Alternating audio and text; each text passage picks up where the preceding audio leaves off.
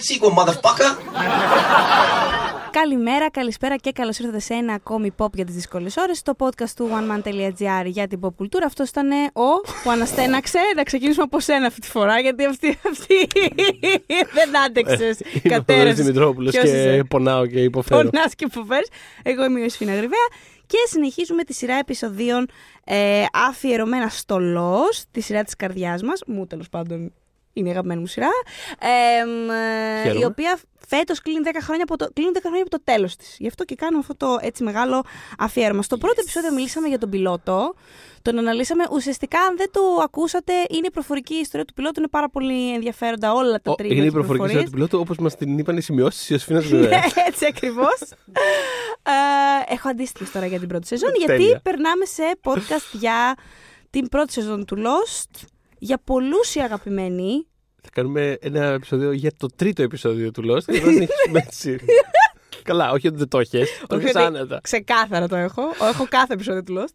Ε, τώρα κιόλας που πριν ξεκινήσουμε τη, την ηχογράφηση, κοίταζα ας πούμε τους τίτλους των επεισοδίων και έλεγα στο Θοδωρή.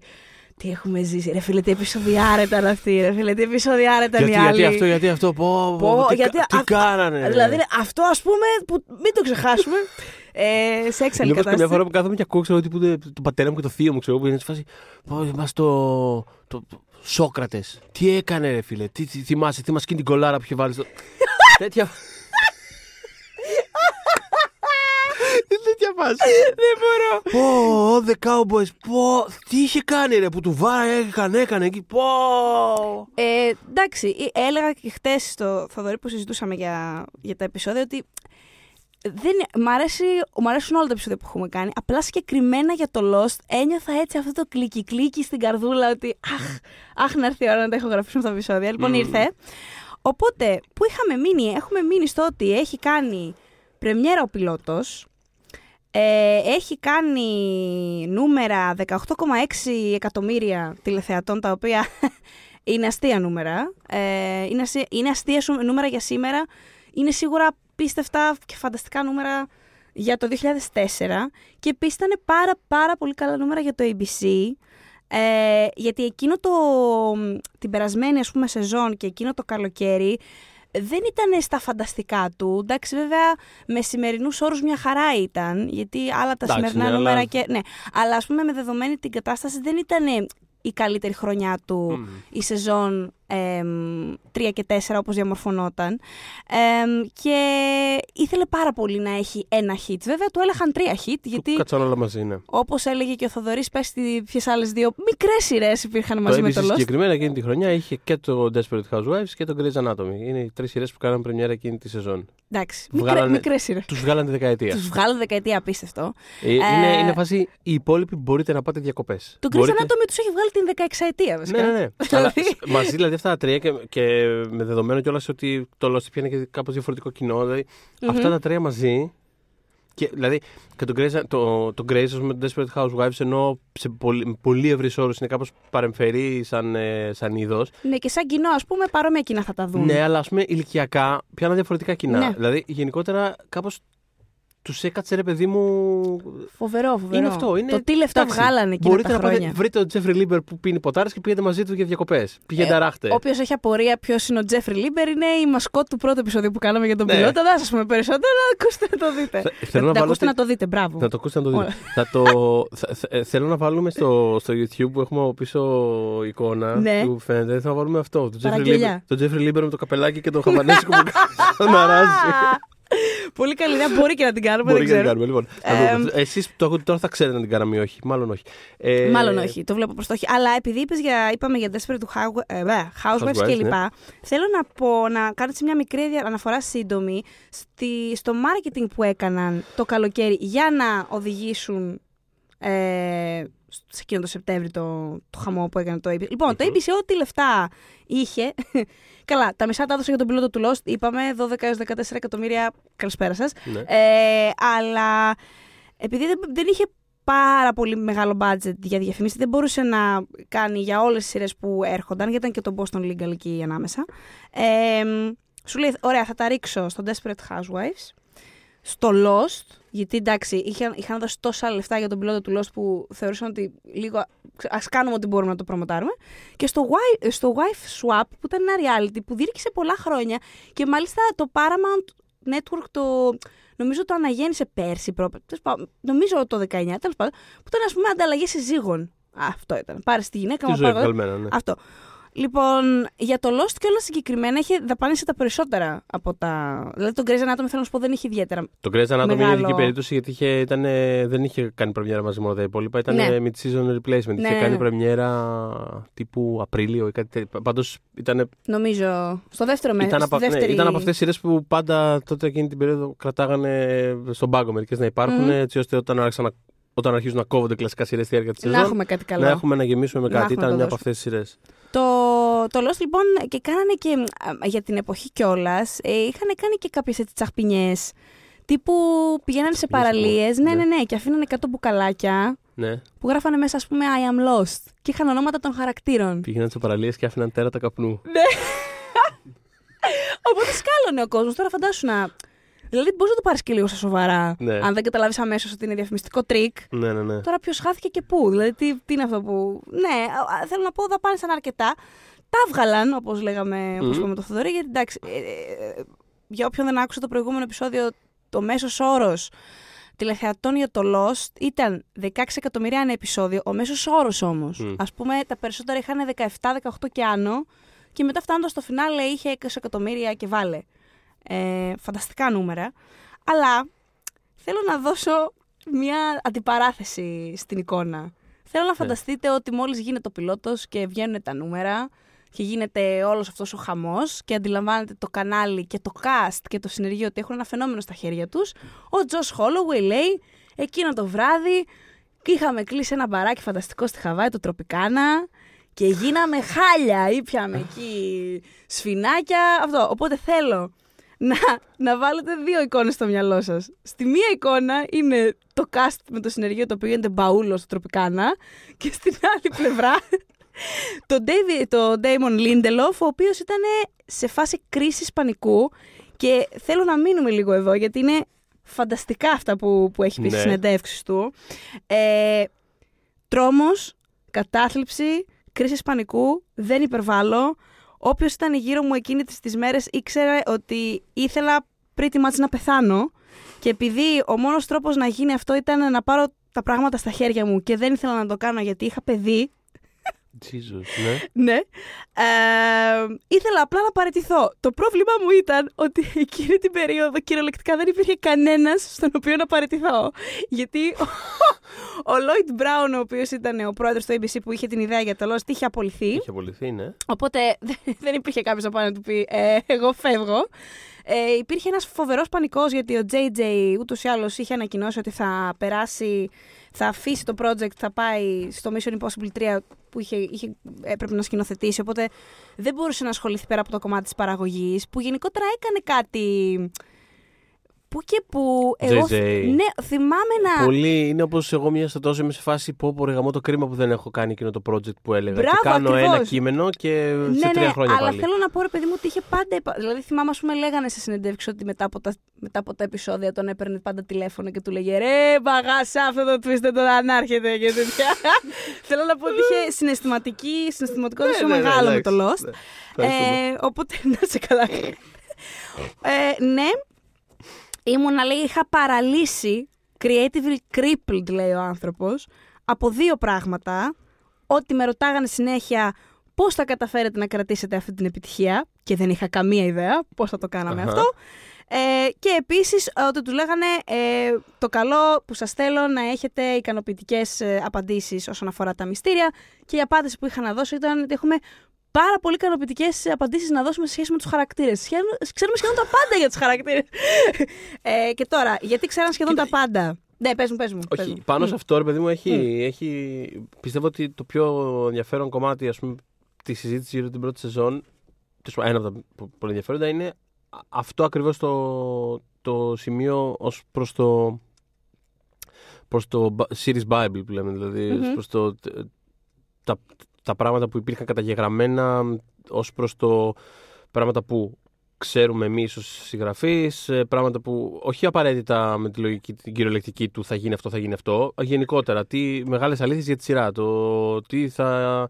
Βάσει, πράγματα βάσει των οποίων γράφουμε, εν περιπτώσει. Ναι, Ό,τι ναι. και αν είναι αυτά. Είτε είναι ε, σημεία πλοκής, είτε είναι ε, σημεία χαρακτήρων, είτε είναι δεν ξέρω, γενικότερα, δεν ξέρω, ο καθένας Μμμ. τι βάζει σαν, ε, συμ- σαν κανόνες τέλος πάντων γενικούς. Οπότε έχει ενδιαφέρον αυτό το πότε κάπως θεμελιώθηκε γιατί υπήρχε ας πούμε ένα δημιουργικό shake-up, μια μικρή αλλαγή που έγινε στην πορεία της. ε, Ναι, ναι, και έχουμε αρκετά της σεζόν. στοιχεία που μας καθοδηγούν στο πότε άρχισε να μπαίνει, ε, άρχισε να μπαίνει ας πούμε, μια δομή Ναι. γύρω από το πώς τέλος πάντων έστησαν τη, τη συνέχεια. Πριν περάσουμε σε αυτό, Ναι, θέλω να πω μια φανταστική ατάκα του J.J. Abrams, ο οποίος άνθρωπος είχε και αυτός στα νούμερα, όπως φαντάζεστε. ναι, ναι.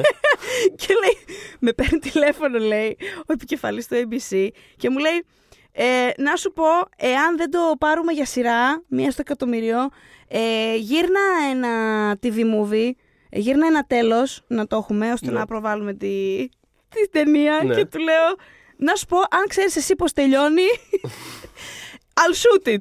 Και το κλείνουμε, λέει, και ποτέ δεν απάντησαν. Ε, Δηλαδή, και ο J.J. Abrams στη φάση καλέστε το μηδέν. Ε, τι είναι αυτές οι βλακίες που μου λέτε; δηλαδή, είχε δίκιο ο άνθρωπος. Έχει μόλι Εντάξει, δύο ήτανε- πιλότος. Δεν ήτανε- έχουμε κάνει ε- επίσημη απάντηση και θες να έχω το τέλος. Πλάκα. Ήταν, μου κάνει. ήταν τακτική, ρε παιδί μου, που κάποτε υπήρχε αυτό το ε, ε, πιλότοι που κόβονται ή οτιδήποτε να παίζονται ως TV movies, να βγαίνουν σε βίντεο σε διάφορες χώρες. Δηλαδή, ξέρεις, κάπως για να μπει χαμένο.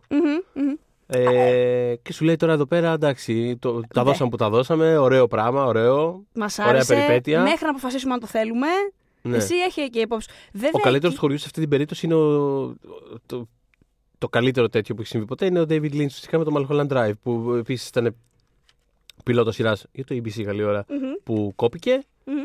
και φαντά, φαντάζομαι ότι θα υπήρχε κάποιο, κάποιο αντίστοιχο Σίγουρα. του στυλ ότι εκλείσει το κάπου. Ναι, ναι, ναι. Αυτό. Να έχουμε ένα τέλος. Και έκανε τη, τη κουλαμάρα του αιώνα, έβαλε αυτό το τελευταίο. Όταν αλλάζουν τα πάντα τέλος πάντων στο Mulholland Drive. Ναι. Που δεν είναι. Είναι τέλος μόνο με την. Μόνο στο κεφάλι του David Lynch. Με την έννοια του ότι δεν Όπως- είναι τέλος όσο μια νέα ανάγνωση. Όσο Μπράβο. μια. Όπως είναι στο κεφάλι του David Lynch γενικότερα τα τέλη και τα φινάλε. και, Τα- δηλαδή, Οτιδήποτε, ναι. Αλλά εν πάση περιπτώσει Αυτό. αυτό είναι ε, η καλύτερη. Προφανώς θα είχαν στο μυαλό τους κάτι τέτοιο. Τύπου βεβαίως, πολύ ωραίο το Lost. Ωραίο πράγμα. Δηλαδή, ακόμα για να κοπεί, θα πάει χαμένο. Το βγάλουμε σε έδωση αυτό. Να κάνει ωραίο. Πάντως. Χαμός. Ναι. Ε, οπότε, πώς, επειδή ήταν όντως στα πρόθυρα νευρικού κλινισμού ο, ο Λίντελοφ, χωρίς τον πιστεύω όταν λέει, και μάλιστα που λέγαμε ότι ταυτίζονταν πολύ με τον Τζακ Ναι, και ναι, τον ναι. αγαπημένος του χαρακτήρας. Δηλαδή, τα, τους, τη βλέπετε τη σύνδεση. Δηλαδή, τον νευρικό κλονισμό μου στο μάτι του Μάθιου Φόξ που ήταν σε κάθε επεισόδιο έτοιμος να καταρρεύσει. γιατί, γιατί τίποτα δεν πήγαινε καλά. βλέπετε από πού προέρχεται. Ποιος του κάνει infuse, ποιος τον μπολιάζει αυτό το χαρακτήρα με την κρίση. Τέλος πάντων. Και ε, ποιο να πάρω, ποιο να πάρω να με βοηθήσει, γιατί πλέον ο Abrams δεν υπάρχει στην, στην εικόνα. Να πάρω τον μέντορα, παλιό μου αφεντικό και καλό μου φίλο, Κάρλτον Κιούζ. Ο Κάρλτον Κιούζ ήταν το αφεντικό του στο Nash Bridges, Μμ. που ήταν μια σειρά που είχαν Στην συνεργαστεί. νομική σειρά με τον ε, Don Johnson. Έτσι, όπως συνέβαινε κάποτε. Ε, και με τον Κιούζ Που ήταν, είχαν ήταν κρατήσει... ο δημιουργός του Nash Bridges, ο, Ναι. ο Carlton Cuse, ο οποίος δηλαδή είχε πολύ μεγαλύτερη εμπειρία Μμμ. στο πώ. Αυτό, αυτό που λες φαντάζομαι είναι ότι είχε περισσότερη εμπειρία στο ξέρω τι κάνω για να τρέξω μια σειρά, λίγο για να, Ακριβώς. για Λίγο- να κινούνται τα πράγματα λίγο. Μπράβο, μην μπράβο, χανόμαστε. Μπράβο. Πώς, ας πούμε, έγινε όλο αυτό που ξαναρχόμαστε στα Star Wars και το JJ. Που- Ποιον μπορούμε να πάρουμε τώρα που δεν έχουμε σκηνοθέτη λίγο να μας φέρει μία, σε μία τάξη; Αυτό. Δηλαδή, παίρνεις τέτοιους ανθρώπους. Η περίπτωση. ε, Ο Ρον Χάουαρντ επίσης που τον φέρανε στο σόλο. Ένα τέτοιο πράγμα. Πολύ... Είναι- Αυτό είναι ακόμα πιο καλό Ακόμα παράδειγμα. πιο, ναι. Ακόμα πιο καλό παράδειγμα. Γιατί εκεί ήταν ένα απόλυτο χάος πραγματικά και πρέπει κάποιος που ξέρει. Πρέπει στη μία η ώρα να έχουμε την πομπίνα για αυτή τη σκηνή για να πάμε αύριο στην επόμενη. Αυτό, τόσο απλά τα πράγματα. Ο Κάλτον Κιούς να πούμε επίσης ότι ήταν ο δημιουργός ε, της ε, Κάλτα αγαπημένης για μία σεζόν. Ε, μία σεζόν δεν ήταν, είχε μικρή δεύτερη, νομίζω μία ήταν. Το Adventures of Briscoe County Jr. με τον, ε, με τον Bruce Campbell. Τη Ω. Καλτ ε, σειρές αρχές 90s, ήταν αυτό το 93. Ο Bruce Campbell, ναι. Ε, δηλαδή είχε. Θέλω να πω ότι επειδή, επειδή τον περιγράψαμε ως ας πούμε ξέρεις, τον άνθρωπο που ήξερε πώς είναι το να κάνεις μια παραγωγή να τρέχει και να κυλάει σωστά τέλος πάντων. Δεν είναι ότι.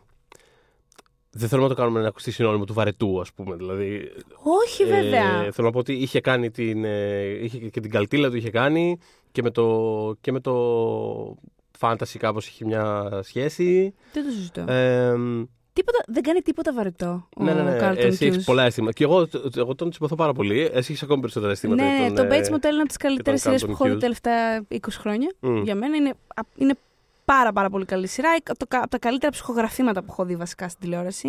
Μη σου πω και, σε- και στο σινεμά, ξεκάθαρα βασικά.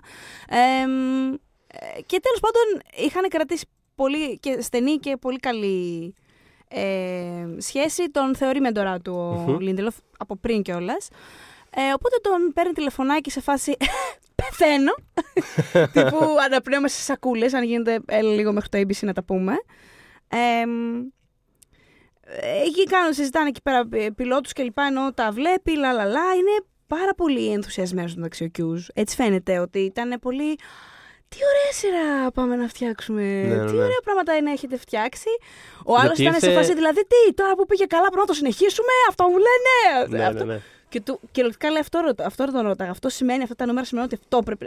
Λέει, δεν, είναι- δεν το παρήγαγα εγώ, τους φώναζε, λέει ο Λίντελοφ. Δεν το έκανε εγώ. Είναι αυτό, είναι επειδή ακριβώς, όπως αναλύσαμε και στο επεισόδιο του πιλότου, ας πούμε, την περίεργη δημιουργική.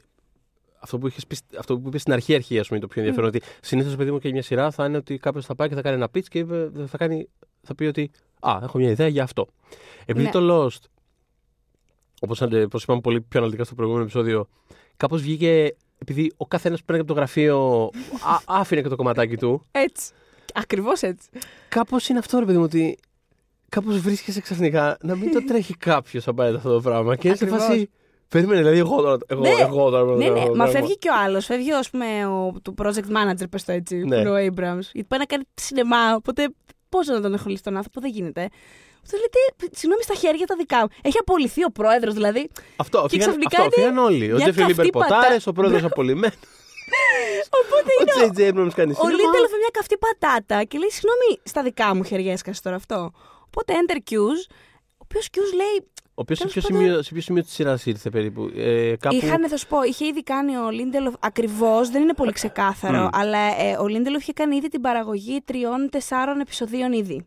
Σίγουρα, σίγουρα. Ε, εγώ νομίζω ότι Ε, τοποθετείται κάπου στο, γύρω στο 8-9, κάτι τέτοιο. Εκεί. Κάπου, κάπου εκεί νομίζω. Δηλαδή τύπου Confidence Man, Solitary. Νομίζω κάποιο από αυτά είναι το πρώτο Πιστεύω επεισόδιο. ότι στο ήταν οποίο πριν από το δούλεψε Confidence Man, ο... Μμμ. γιατί ε, έχω διαβάσει πολλές ε, συνεντεύξεις όσον αφορά τον Sawyer στο Confidence Man, του Q's εννοώ πάντα. Ότι Ε, κάπω. Ναι, γιατί ήταν και ο ναι, αγαπημένος χαρα- ε, ο ήτανε- αγαπημένος- Ήταν χαρακτήρας Ήταν που μέσα στου αγαπούσε τρει πολύ. αγαπημένους του χαρακτήρε. Ναι, ναι, Οπότε ισχύει. έχω την εντύπωση ότι για να ήταν. Άρα θα ήταν λίγο πριν το 8ο ενδεχομένως. Ναι, Έβαλε ε, πολύ μέσα Κάτι στο Sawyer πράγματα. ίσως, η- η- ίσως η παραγωγή ήταν και λίγο ανάποδη σε κάποια από αυτά. Εκεί σε αυτό το μπλοκ τριών-τεσσάρων επεισοδίων, κάπως λίγο. Ναι, γιατί δεν γίνονται όλα με τη σειρά, Δεν γίνονται όλα με τη σειριακά σειρά στη, στη παρέλυτα. τηλεόραση και, και στις ταινίες. Μμ. Αλλά τέλος πάντων, σε κάθε περίπτωση είναι κάπου εκεί. Δηλαδή υπάρχει σίγουρα ένα. Πέρα τον πιλότο που δεν μετράει γιατί είχε γυριστεί την προηγούμενη άνοιξη, είναι Μμ. εκτός, ας πούμε. Όταν ξεκίνησε η σειρά, τέλος πάντων μπήκε σε ρυθμό ότι τώρα κάνουμε μια σειρά. Σίγουρα είχε γίνει ένας μήνας επεισοδίων. Δηλαδή τα- αυτό το σερί, το πρώτο Tabula Rasa, Walkabout, ε, House of the Rising Sun, εκεί πέρα αυτά πρέπει να είχαν γίνει και κάπου εκεί πέρα πρέπει να. Επεισοδιάρες, πω. για Ψωδιάζει, πες, ναι, όλα αυτά τα πρώτα είναι ένα επεισοδιάρες. και ένα. Ε, και κάπου εκεί ήρθε ο, πρέπει να έρθει ο Λίντελοφ λίγο στο, εκεί σε αυτό το τρέχουμε λίγο δύο-τρία επεισόδια κάπως Αυτό. παράλληλα. Κάπως εκεί Ότι πέρα είμαι σε μπήκες. φάση δεν κοιμάμαι, δεν κοιμάμαι και όλα αυτά. Και Το πρώτο, του, χώνεται. το πρώτο του credit, περίμενα να το βρω τώρα, το πρώτο του credit αργεί λίγο, είναι το 13ο επεισόδιο. Αλλά το αυτό δεν Hearts and σημαίνει Minds, ότι δεν ήταν Αλλά στην ήταν πριν- διαδικασία από νωρίτερα, ήταν, Ήταν σίγουρα από ακριβώς πολύ νωρίτερα. Πριν στη διαδικασία τέλος πάντων. Αλλά έχει ενδιαφέρον αυτό ρε παιδί μου, ότι ήρθε σε μια σειρά η οποία ήδη κάπως έτρεχε. Είχε, πάρει, είχε μια βάση, είχε ένα τι είναι τα Μμ. βασικά πράγματα και ήρθε ένας άνθρωπος ο οποίος δεν είναι ας πούμε δημιουργός, Μμμ. αλλά για όλη την υπόλοιπη διάρκεια ζωής της σειράς ήταν ο σ- συν ε, showrunner. Ναι, τέλος ναι, πάντων, ήταν οι μαζί δυο με τον τους. Οι Damon δυο Lee. τους τα Ήταν οι κάναν δυο όλα τους μαζί τα και κάναν όλα μάλιστα μαζί. ε, οι άνθρωποι έχουν γράψει μαζί μερικά από τα καλύτερα επεισόδια της σειράς. Δεν έχω δει γραμμένα επεισόδια από αυτούς τους δύο, γιατί πακέτο πηγαίνανε, Α. που να μην είναι καλό επεισόδιο. Ε, τώρα ο Κιούς, βέβαια, είχε συγγνώμη ήδη υπογράψει μια συμφωνία με άλλο τηλεοπτικό στούντιο. Ε, ετών κιόλας. Και του άρεσε τόσο πολύ ο πιλότος και τον έψε τόσο πολύ ο Λίντελοφ. Φαντάζομαι τώρα και την απόγνωση του ανθρώπου. Ε, που πήρε τον ατζέντη του και του είπε: Θέλω να, θέλω να βρεις έναν τρόπο να βγω από το συμβόλαιο. Μμμ. Γιατί σκέφτομαι να κάνω αυτό και αυτό. Τι είναι Ναι. αυτό και αυτό που θες να κάνεις; Του περιγράφει λίγο. Τώρα φαντάζομαι πώς μπορεί να ακούστηκε στον άνθρωπο, στον ατζέντη τώρα, που οι άνθρωποι ψάχνουν την επόμενη δουλειά σου να σε χώσουν κάπου. Ναι, ναι, ναι. Ναι. Του λέει: Μην το διανοηθείς, ξέχνα το, αυτό το, αυτή η σειρά δεν θα, δεν θα κάνει τίποτα. Μείνε εκεί που είσαι κτλ. Τέλος πάντων. Κοίτα και το πιθανότερο είναι ότι επειδή ο Q's πριν πάει στο Lost ε, είχε, είχε κάνει το, το martial law για το CBS εκεί στα τέλη των 90s ε, είχε κάνει το, έτρεχε τον, τον Nas Bridges επίσης για το CBS σειρές πιο πολύ ρε παιδί μου λογικής πιο, πιο ασφαλής κάπως στο Α, ε, είναι ένας αστυνομικός που ναι, ναι. έχει περιπέτειες, ξέρω εγώ. ε, φα... ρε παιδί μου, φαντάζομαι ότι α- αυτά τα πράγματα είναι πολύ πιο επικερδή, πολύ πιο για τέτοιου τύπου τέλος πάντων Ναι, showrunners. γιατί είναι πολύ πιο αξιόπιστα. Είναι το για τη σιγουράκι, ρε παιδί μου. Είναι διάρκεια. αυτό. Είναι το CBS. Θα κάνει εκεί πέρα ένα procedural, θα κρατήσει 7 χρόνια, θα κάτσει εκεί πέρα πάρα πολύ ωραία. Και κάνει μια χαρά θα δουλίτσα κάνουμε σου, τη δουλειά μας 9 με 5 καταπληκτικά. υπέροχα. Και ποιο είναι το πρόβλημα; Περνάμε πολύ ωραία και Αυτό. δεν κουραζόμαστε. τώρα. Ακριβώς. Και, και θα τον πήρε τώρα άλλο στο τηλέφωνο και θα του λέει για κάτι για πολικές αρκούδες και για. Τι μου λες, Τι, αυτό τι πολικές στα αρκούδες; καλά σου; Τι είναι, γιατί οι άνθρωποι ε, χώνονται σε έλικες και κρύχνονται. Τι είναι αυτά που μου λέει. Ναι. Οπότε λέει, θυμάμαι, λέει ο Κιούς να, να μουρλιάζει σε, σε meeting ο Λίντελοφ. Τώρα, εμείς, τώρα εγώ, εμείς πρέπει να το κάνουμε, αυτό πρέπει να το συνεχίσουμε, Χριστέ μου. Ε, και έλεγε ότι εντάξει, αυτό είναι λαχείο για το, για το μέσο άνθρωπο να έχεις και τόσο καλές κριτικές που είχε εξ αρχής το Lost από όλους Μμμ. όσο το, το βλέπανε και τέτοια φανταστικά νούμερα. Μμ. Ε, ε, απλά έπρεπε, καταλάβαινα κι εγώ, ας πούμε, συναισθανόταν τον Λίντελοφ, γιατί έπρεπε να βρούμε έναν τρόπο να γίνει βιώσιμο αυτό το πράγμα. Μμμ. Ε, ο Κιούς όμως αισθανόταν πιο καλά το λαχείο μέσα του. Γενικά του άρεσε πάρα πολύ που ξεκινούσε σε ένα τέτοιο project, του άρεσαν οι συνεργάτες ε, και είχε πάρα πάρα πολλές ιδέες.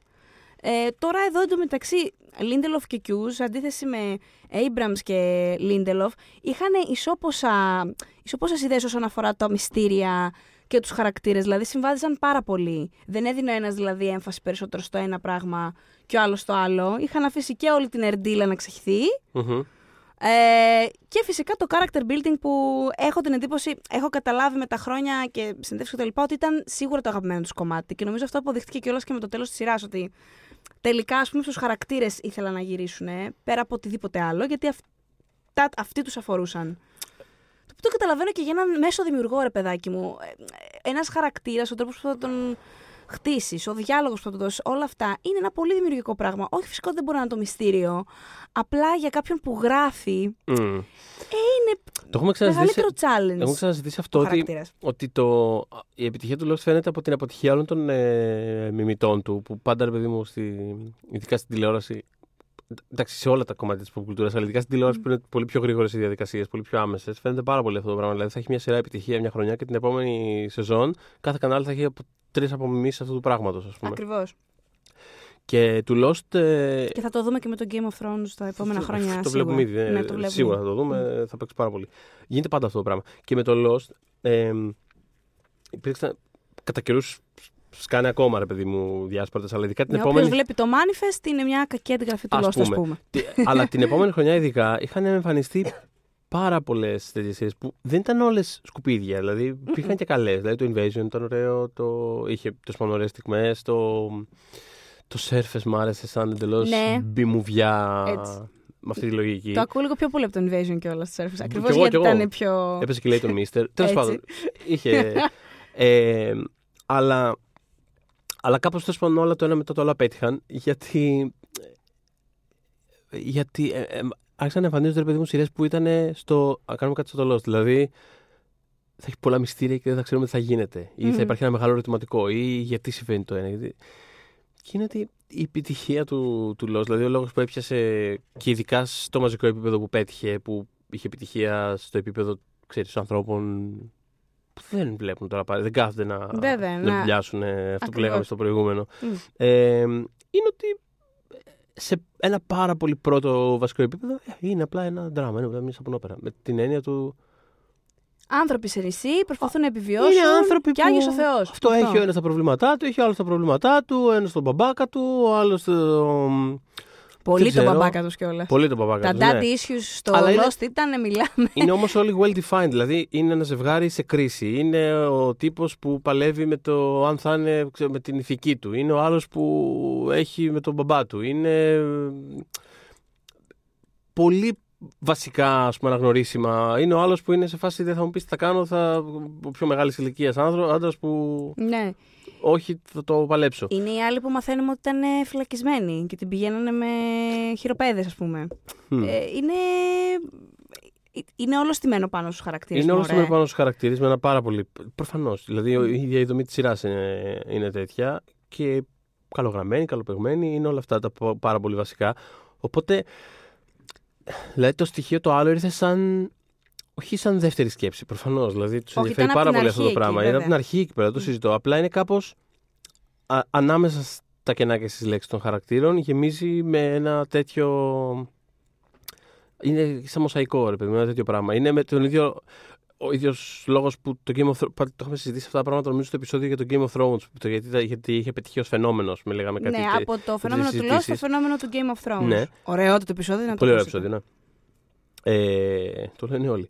Ε, που και το Game of Thrones αντίστοιχα, ρε παιδί μου, είναι αυτό. Είναι. ε, Πάλι ε, έχει στοιχεία ας πούμε, δράματος, σαπουνόπερας, έχει τα, πολ- τις πολιτικές σύντριγες κτλ. Και, Μμμ. στις χαραμάδες Υπάρχει και ένας δράκος. υπάρχουν οι δράκοι και αυτά. Υπάρχουν οι White Walkers. Ναι, αλλά- Βέβαια. Αλλά είναι πολύ βασικός λόγος η σειρά με την οποία έρχονται αυτά τα πράγματα όσο αφορά την επιτυχία και το, και το πόσο άντεξε. Ναι, Ε, και πιστεύω κιόλας ότι από ένα. Βέβαια θα φτάσουμε σε αυτό στην πορεία των επεισόδιων, αλλά όταν πια απασφάλισε το Lost και έκανε ό,τι γούσταρα, γιατί Μμ. φτάσαν σε αυτό το σημείο που θα κάνουμε ό,τι πειραματικό έχουμε στο Μμ, κεφάλι μας μμμ. να κάνουμε. Το γεγονός ότι το κοινό, ναι, μεν, οκ, δεν έκανε 20 εκατομμύρια το επεισόδιο, ούτε 18, έκανε 11 όμως, έκανε 12. α, Πολύ καλά νούμερα. Είναι επειδή ο κόσμος, ό,τι. Ό,τι ρε παιδί μου πανικός γινόταν στην οθόνη, Μμμ. ήθελε να δει πού θα καταλήξουν οι αγαπημένοι τους χαρακτήρες. Αυτό είναι περιουσία για μια σειρά. Το ότι κάποια στιγμή είχαν φτάσει ας πούμε, άνθρωποι ε, τύπου οι γονείς μας και βλέπανε μια σειρά στην οποία ένας τύπος στρίβει μια μανιβέλα και ε, ξαφνικά είναι, κάποιοι- ξαφνικά είναι στα 50s οι χαρακτήρες. δηλαδή. Ξέρεις, έχοντας, έχοντας διαβάσει κόμιξ από την εφηβεία μου κάπως, αυτό Ναι. το πράγμα ήταν... Από τη μία ήταν το... Fuck Ναι, yeah. yeah. Απ' την άλλη ήταν το. Α, α εγώ όμως, αν σου έλεγα ότι διαβάζω τέτοια, θα μου Ε, έλεγε. Τι παιδικά. είναι αυτέ τι φυλακίε. Εγώ παιδί μου Αυτό. διάβασκα. Τέλος πάντων. Ξέρεις τι μου θυμίζει αυτό, πολύ μικρή παρένθεση. Πριν δούμε το φινάλε του Lost, είχε κάνει μια μικρή εκπομπή, το ABC, Μμ. για την πορεία του Lost. Κάτι Ναι. σαν μίνι ντοκιμαντέρ. Ναι. Φανταστικό. Όσοι το είδατε, ήσασταν εκεί από τις 4 έως το ξημέρωμα μαζί μου και το βλέπαμε live. Τέλος πάντων. Είχε και γενέθλια μια φίλη εκείνη, τη- εκείνη τη μέρα και της λέω: Κοίταξε να δεις, πάμε. τρω- τρώμε γενέθλια, πίνουμε και τέτοια. Εγώ 3,5 ώρα τα μεσάνυχτα φεύγω. Τέλος πάντων. Ε, δεν πειράζει, το είχαμε κάνει ραπάπα από νωρίτερα. Ε, αλλά. Άρεσε που το θυμάσαι πολύ Ε, αναλυτικά. τα θυμάμαι όλα. Είχες την αγωνία όλο το βράδυ, δεν θα Είχα όλο το προλάβω, βράδυ δεν την θα- αγωνία να προλάβω να δω τα πάντα, γιατί θέλω να δω και την εκπομπή πριν. Και είναι ένα απόσπασμα στην εκπομπή αυτή που και καλά δείχνουν αποσπάσματα της σειράς σε ανθρώπους που δεν έχουν ξαναδεί Lost. Μμ, μμ. Ε, το TG Φάκι βγήκε από εκεί στο παλιό ίντερνετ και ψάχνω ρημανέως και δεν το βρίσκω. Ναι. Δεν λέγεται. Ειδικά είναι μια μαύρη συμπαθέστατη κυρία, η οποία της έχουν πετάξει τα πάντα, ρε. Τι εκρήξεις, τι πολικές αρκούδες, τι μανιβέλα αυτό που λες να στρίβει. Τι στα... ε, ε, και είναι, μια, είναι απλά και κοιτάει. Πρέπει με- να μεταφέρουμε τον νησί στον χρόνο. Βεβαίως. Βεβαίως. Βεβαίως. Η οποία Προφανώς. γυναίκα- Εννοείται. Αυτό λέω κι εγώ. Όσο της το δείχνουν, έχει το πιο κενό βλέμμα που έχω δει στη ζωή μου. Α, δηλαδή σε φάση τρελή όλοι. Δε, δε, ούτε, Ναι. ούτε ας πούμε αυτό το, τι είναι άλλο αυτό το αλόκοτο που βλέπω. Λίγο να σπάσει μια ρητίδα, τίποτα. Είναι σε φάση. Είστε τρελοί, έτσι, απλά κενό βλέμμα. Και στο τέλος, που είναι εκεί η μεγάλη έκρηξη του νησιού και καλά μετακινείται και τέτοια, Ναι. κάνει απλά το κεφάλι της δεξιά-αριστερά του τύπου disappointment. ότι είναι το ότι. Ε, δεν το πιστεύω τώρα. Έξι σεζόν κάθε και λέω αυτές τις βλακίε. Δεν είστε στα καλά σας. Είστε Φοβερό, χαζάιστε. φοβερό. Είναι Επιστρέφουμε ένα όμως. νησί, λέει, που χοροπηδάει στον χρόνο. Χρόνο, ναι. Τι μου λες, ρε παιδί μου. ναι. Υπάρχουν και άλλα τέτοια σημεία Ναι. στη γη. Εντάξει, ε, ε, έξαλα, έξαλα πράγματα. Μπράβο στο Lost για όλα αυτά. Αλλά όχι, αυτό που είπες, θα το, το βρούμε αργότερα στα παρακάτω επεισόδια που τα περιμένω με τεράστια αγωνία όπως και να ξαναδώ κάποια σημεία της σειράς. Πραγματικά όταν, α- αυτό που είπες, όταν απασφάλισε η σειρά, δηλαδή το φινάλε της τρίτης, ας πούμε, θυμάμαι χαρακτηριστικά, που ήταν τα ωραιότερα TV viewing ε, εμπειρίες που είχα ποτέ μου. Ακριβώς. Ε, το οποίο, ας πούμε, ουσιαστικά μας έβαλε στην πράξη 2 στην ουσία. Μμ, ναι. Ε, πραγματικά μετά, δηλαδή τέταρτη σεζόν που είναι. Λες και διάβαζα ε, περιοδικά κόμιξ ε, του 92, δηλαδή ήταν.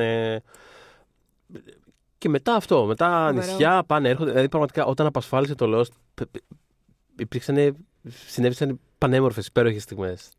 Ήταν ε, α- Είναι απόλαυση. τόσο δύσκολο το Lost να το περιγράψεις στην πραγματικότητα. Μμ. Εάν, αν δηλαδή δεν σταθείς στο ότι γίνεται ένα τύχημα, πέφτουν άνθρωποι σε ένα νησί και πρέπει να επιβιώσουν, απλά το νησί είναι λίγο περίεργο. Δηλαδή, αν, αν δεν το αφήσεις εκεί και σε ρωτήσει ο άλλος, δηλαδή τι περίεργο είναι το νησί, και προσπαθήσεις λίγο να του περιγράψεις, δεν βγαίνει άκρη. Αυτό είναι επίσης κάτι που θα. Ακούγεσαι θα- τρελός. Αυτό είναι επίσης κάτι που θα βρούμε στην πορεία, αλλά ε, το πολύ σταρπαστικό για μένα σε αυτή τη σειρά ήταν ο τρόπος με τον οποίο ας πούμε, άλλαζε συνέχεια το, το point of view της ίδιας της ιστορίας κατά κάποιο τρόπο. Δηλαδή, εκεί που νόμιζες ότι βλέπεις ένα πράγμα συγκεκριμένο, ξαφνικά σου έκανε ένα shift, Ναι. σε βγάζει πιο έξω, ρε παιδί μου, και το βλέπεις πιο απ' έξω αυτό το Μμμ, πράγμα. Και μμμ. μετά γινόταν ακόμα πιο απ' έξω. Ακόμα πιο απ' έξω. Λίγο πιο δίπλα, λίγο πιο πέρα. Και ποτέ δεν ήσουν σίγουρος ακριβώς τι ήταν Ακριβώς. αυτό το πράγμα που βλέπεις. Δηλαδή, άμα, άμα ζητήσεις από 10 ανθρώπους να περιγράψουν το λόγο με 10 λέξεις, θα ακούσεις τελείως διαφορετικά Δεν πράγματα. υπάρχει περίπτωση. Που μπορεί να καλά, μην δεν έχουν την βγαίνει αυτό. παραμικρή συνάφεια μεταξύ τους. Εν τω Είναι μεταξύ η είναι αρκετά- αρχαίγονη μάχη μεταξύ.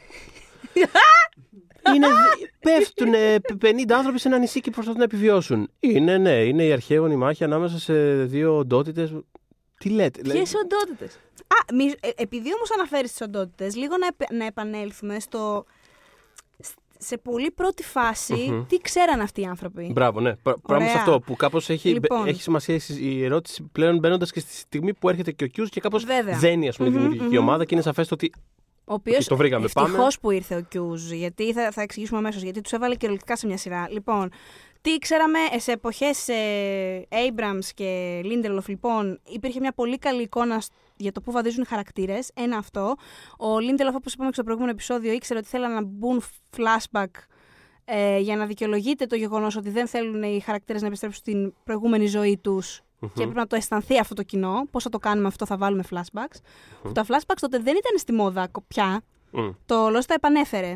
Ε, μ, και επίσης ξέρανε ότι θέλουν το νησί, γύρω από αυτή την τρέλα τέλος πάντων, ε, να κινείται γύρω από μια μάχη καλού και κακού. Και αυτό ήταν σε εποχή Abrams, ότι ξέρανε αυτό, ότι θέλουμε πάρα πολύ να είναι αυτό το, το background. Επίσης αυτή η φημολογούμενη σελίδα κλειδωμένη όσο για το φινάλε κτλ.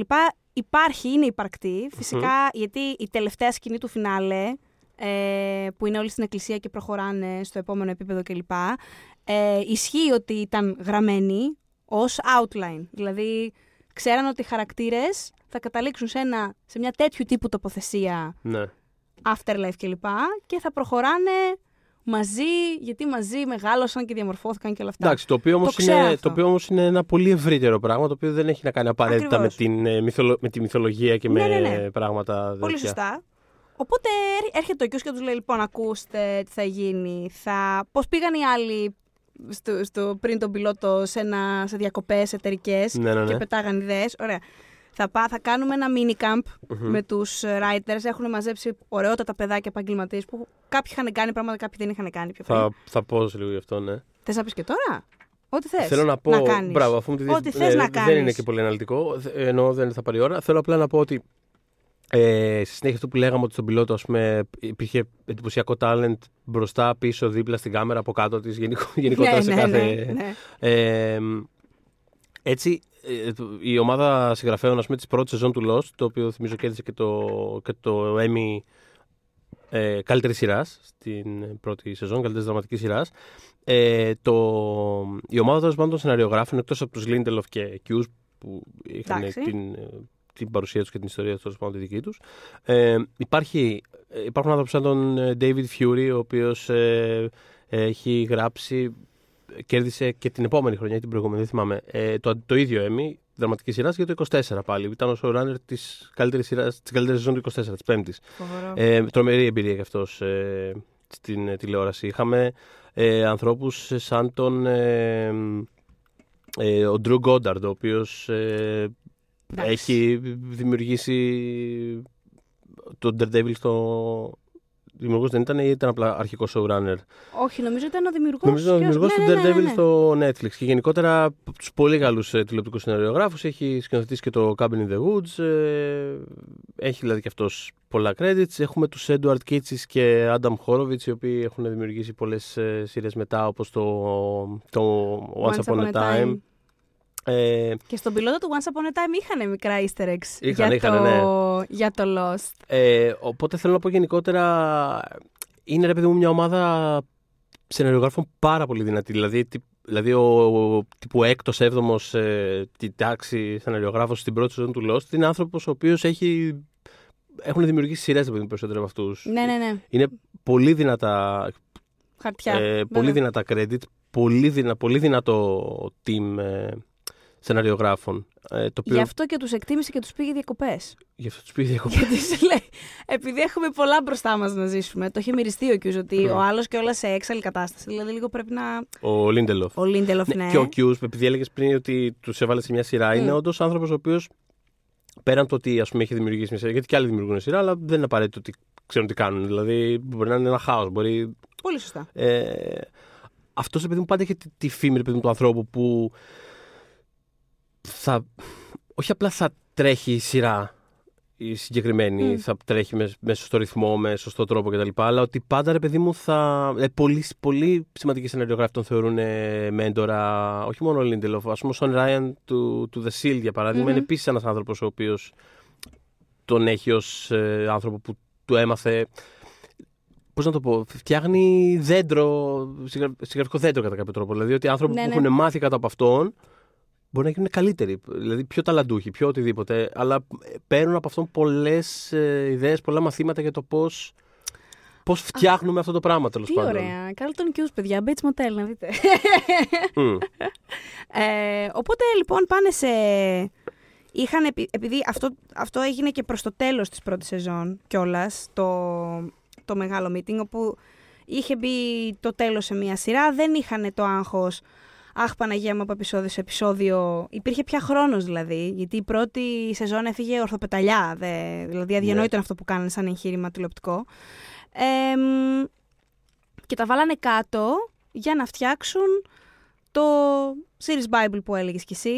Ε, ουσιαστικά να δούνε πέρα από τους χαρακτήρες που ήθελαν εννοείται να εμβαθύνουν περισσότερο και να ε, τα βάλουν σε μια πιο ξεκάθαρη σειρά, ε, να δούνε και με τη μυθολογία πολύ πολύ πολύ πολύ καλύτερα τι κάνουν και με τα, σε σχέση με τα επεισόδια που έχουν γράψει. Και γι' αυτό αν Μμμ. ξαναδεί κάποιος το Lost από την αρχή ως το τέλος του, το οποίο και έκανα αμέσως μόλις τέλειωσε το Τελείωσε. φινάλε, την επόμενη μέρα Οκ. σε μια εβδομάδα είχα δει ξανά όλο το Lost και από τότε δεν το έχω ξαναδεί γιατί μη- για- δεν μπορώ ώρες ώρες κατάλαβες, για μια συγκούνηση. Anyways.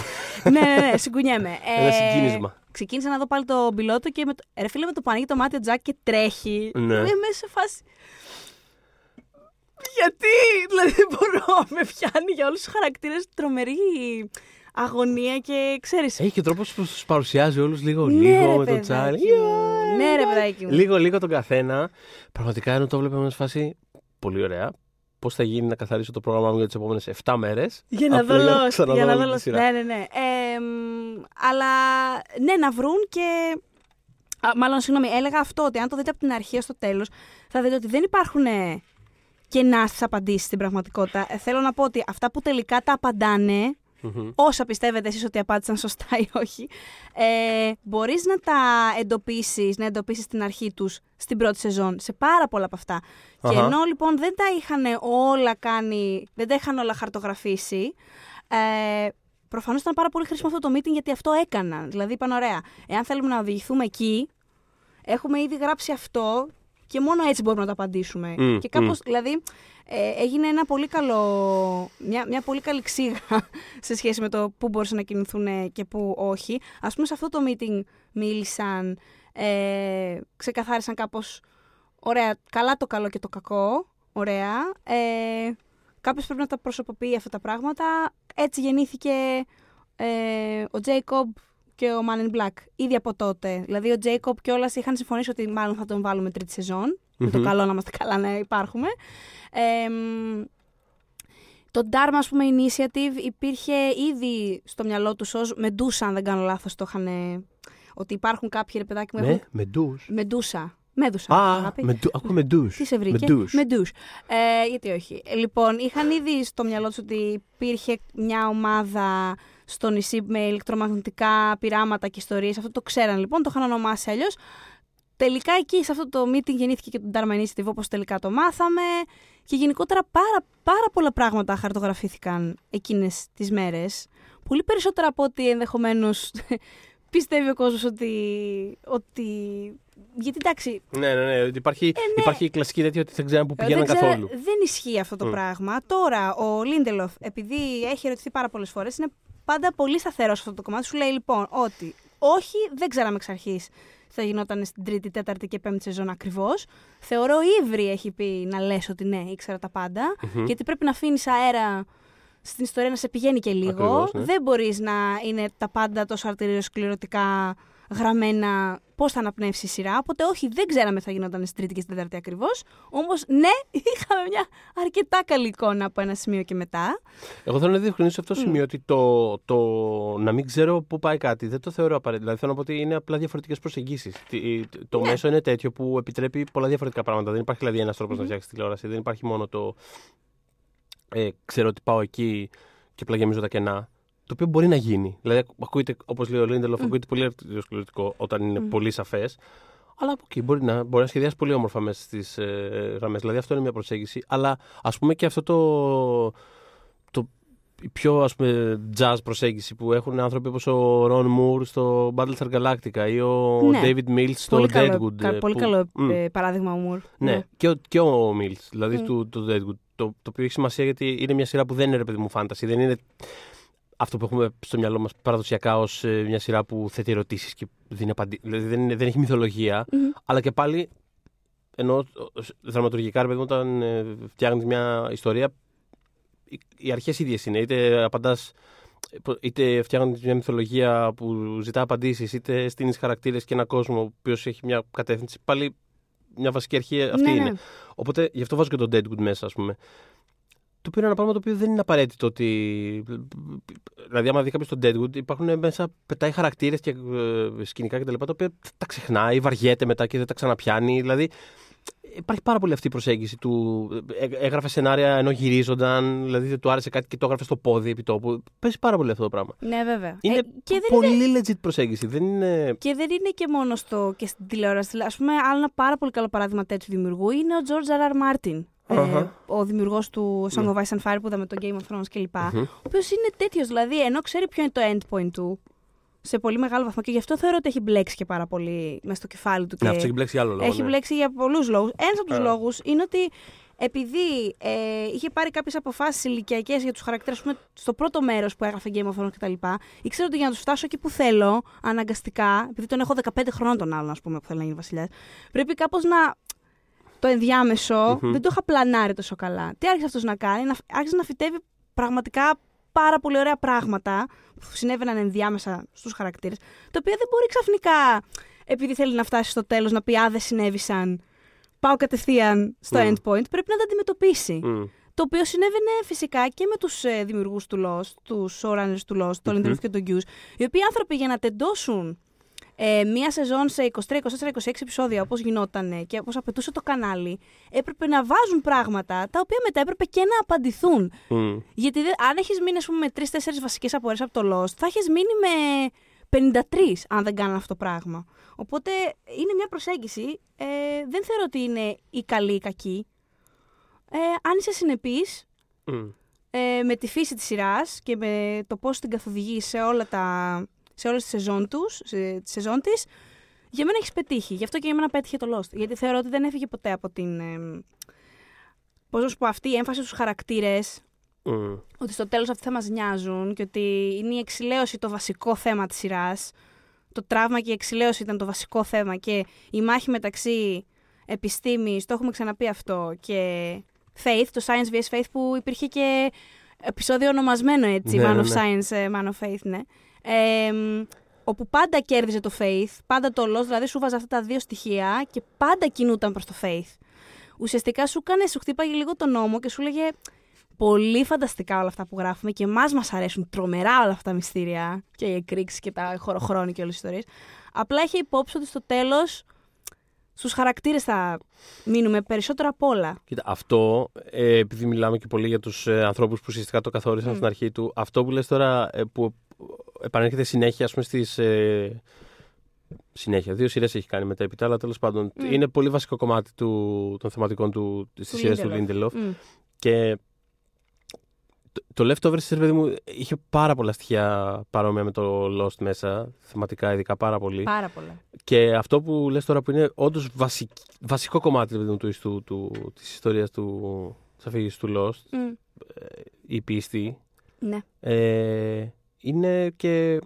Δηλαδή, πώς να το πω, το, το φινάλε του Leftovers για μένα είναι, θα μπορούσε να είναι και φινάλε του Lost κατά κάποιο τρόπο. ναι. Δηλαδή, ε, ε, spoiler για το Leftovers. Ενθουσιάστηκα με αυτό που είπες τώρα, γιατί έχεις πάρα πολύ Ρε παιδί δίκιο. μου, spoiler για το Leftovers τώρα, που είναι από τις αγαπημένες μου σειρές της ε, δεκαετίας. Και το, το φινάλε έχει μια σκηνή η οποία κάθε φορά που τη βλέπω. Ε, Καταραίεις. δι- Διαλύομαι, Έτσι. καταραίω από το κλάμα.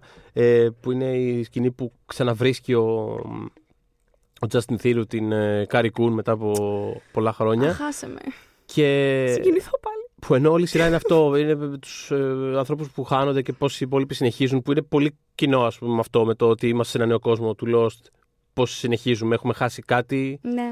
τι, τι αφήνεις πίσω, τι κρατάς, πώς αυτό σε καθορίζει και σε οδηγεί παρακάτω. Παίζει πάρα πολύ αυτό, όπως και στο Leftovers και στο Lost. Ε, και όταν την ε, ξανασυναντά, ας πούμε, που της λέει την Ατάκα ε, ότι ε, αρνήθηκα να πιστέψω ότι έχει χαθεί. Το, το, το, το, θέλω να κάνω πάλι. το οποίο ρε παιδί μου, όταν έρχεται στην πλάτη μιας τέτοιας σειράς μετά από τρεις σεζόν, είναι πραγματικά θεωρώ ότι είναι η πιο κερδισμένη ατάκα που έχει γραφτεί στην τηλεοπτική ιστορία, ξέρω εγώ. Δηλαδή, και με διαλύει. Και είναι, είναι ένα πράγμα το οποίο. Δηλαδή αυτή η πίστη. Ε, κεντραρισμένη καθαρά α, πώς, ανθρωπιστικά, δηλαδή ε, πάνω σε ανθρώπους και στο τι, τι εκπροσωπούν ας πούμε αυτοί στις, ε, στις ζωές μας. Στις είναι, ζωές μας, ναι. είναι Δηλαδή, δεν Μεγαλειώδες. ξέρω, βρίσκει, ναι ρε παιδί μου, τι- δεν ξέρω, την, ε, την εξερευνά την πίστη με, ένα, το- με, έναν πολύ, με μια πολύ ανθρωπιστική διάσταση που ξ- παρότι δεν, δεν ούτε πιστεύω, ούτε έχω ιδιαίτερε. Μμ. Ποτέ δεν ήμουν άνθρωπος που έχει ιδιαίτερες σκεφτικέ αναζητήσεις. Δηλαδή, συνήθως τα βαριέμαι πολύ όλα αυτά τα πράγματα και δεν, δεν, δεν, δεν, απλά δεν μου λένε κάτι. Ναι, αλλά σε ενδιαφέρει σε ανθρώπινο επίπεδο. Σε Πώς ανθρώπινο- επηρεάζει εμάς; σε ανθρώπινο επίπεδο, και μπράβο. την πίστη Με ενδιαφέρει γενικότερα. πάρα πολύ. αυτό. Την πίστη γενικότερα, σαν, δηλαδή, όταν κάποιος καταφέρνει και το, φτα- το, το, το, το βρει σε ένα τέτοιο επίπεδο, όπως το είχα πάθει αυτό το πράγμα με το, με, τη, με το Silence του Σκορσέζε, που είναι από τις αγαπημένες μου ταινίες επίσης της δεκαετίας, που πάλι ήμουν τώρα. Θα πάω και θα είναι θρησκευτικές αιμονέ του Σκορσέζε και δηλαδή το πήγα πολύ αρνητικά, ρε παιδί μου, μέσα Ναι. στο σινεμά και έφυγα και με είδε διαλύσει αυτή η ταινία. Δηλαδή, πραγματικά. Όταν, κατα... δηλαδή, όταν καταφέρεις να το πας σε ένα τέτοιο επίπεδο, με ενδιαφέρει πάρα πολύ. Και το- Βρίσκω μια το Lost το συναρπαστική πήγαινε- αναζήτηση. Το Lost το πήγαινε πάρα πολύ σε αυτό το επίπεδο. Πολύ διαφορετική βέβαια σειρά. Ε, μ, από το Leftovers καθαρά σαν στήσιμο με την έννοια ότι εντάξει. Σίγουρα, σίγουρα. Ναι, το Lost είχε. Με το Leftovers μπορούσε να το κάνει λίγο πιο. έως πολύ πιο έντονα αυτό το πράγμα και πιο ε, ομαλά, γιατί δεν είχε και όλο το υπόλοιπο. Καταπακτές και ιστορίες. Κατάλαβες τι σου λέω. Οπότε το Όχι, Lost σε καμία όμως... περίπτωση δεν κάνει το ίδιο πράγμα. Αλλά και στο, και, και στο Watchmen είναι πολύ μεγάλο κομμάτι. Το, Πολύ στο, με- το Watchmen. ναι, ναι, ναι. Εν τέλει, κατα... που, που το βλέπεις και λες: OK, αυτό πώς θα μπει μέσα. Και πάλι, ρε παιδί μου, εν τέλει φτάνει πάλι σε ένα τέτοιο. Φανταστικό το σημείο. Watchmen. Φανταστικό, δεν θα πούμε φανταστικό το Watchmen. spoilers για το Watchmen, γιατί εντάξει είναι αρκετά φρέσκο. Ναι, αλλά αν το δεν θα δείτε, πούμε, είναι δεν θα πούμε. ξεκάθαρα Lindelof. Είναι ξεκάθαρα Lindelof. Ξεκάθαρα. Έχει πράγματα πάρα πολλά και από το Leftovers και από το Lost. Έχει, έχει, έχει και τα Lost επεισόδια του. Βέβαια. Ειδικά Έχει- τα πρώτα. Τα πρώτα είναι αρκετά lost. Ε, Και το του Manhattan το επεισόδιο είναι. Είναι full, full, full. Ναι, δεν το συζητώ. Δεν το Ε, συζητώ, ναι, ναι, ναι. Τι ωραία σειρά. Αλλά ξέρεις, ξαφνικά ας πούμε, θα, πέσει ένα, θα πέσει ένα αυτοκίνητο από τον ουρανό. Μμ. Αυτό όμως το Lost θα το βλέπει. Θα πέσει από τον ουρανό. Πάντα το. Μια πολυκερκούδα. Ισχύει αυτό. Ήταν πάντα πάρα πολύ καλό το Lost σε, σε, σε μεμονωμένες στιγμές. Δηλαδή, φα- ρε παιδί μου, ακόμα και στα πιο βαρετά επεισόδια είσαι σε σημεία που κάνει τεράστια κοιλιά και λες. Τι το βλέπω, δηλαδή πραγματικά τι, πού πάει αυτό το πράγμα, πού το βλέπω. Θα είχε κάτι μεμονωμένες, ε, μεμονωμένα concept Σε από το κράτησε. πουθενά που λες, Βέβαια. τι κούλαμα είναι αυτό, πού τους ήρθε αυτό; Όχι απαραίτητα σαν μεγάλο μυστήριο, αλλά και μόνο σαν εικόνα. Σαν... Δηλαδή θυμάμαι όλα αυτά τα χρόνια, θυμάμαι τη, τη στιγμή που ανακαλύπτουν το... ένα σωλήνα που.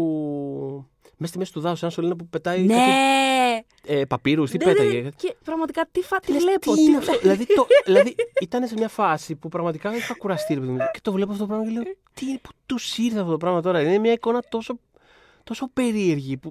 Εγώ όταν είχε μπει και έτσι Δεν εκείνο δεν το το βλέπω απαραίτητα δωμάτιο... επειδή θέλω να εξηγηθεί αυτό το πράγμα το συγκεκριμένο, αλλά Ναι. επειδή. Fuck it, τους ήρθε αυτό το πράγμα. Θα τους έρθουν κι άλλα. Δηλαδή, ξέρεις, κάπως... Εγώ όταν είχε μπει και σε εκείνο το δωμάτιο, προσπαθούσε να αποδράσει ε, και είχε μπει σε εκείνο το δωμάτιο που ήταν. Ε, που, ε, με, με, αυτά τα, με αυτές τις εικόνες στην τηλεόραση Ναι. που βγαίνανε, μπαίνανε, ε, χιόνια, δεμένος άνθρωπος σε καρέ. Δηλαδή, εγώ εκεί είχα σκαλώσει και ήμουν πάλι σε φάση. «Τι- τι- Έχουμε πάει εκεί τώρα, αυτό κάνουμε τώρα.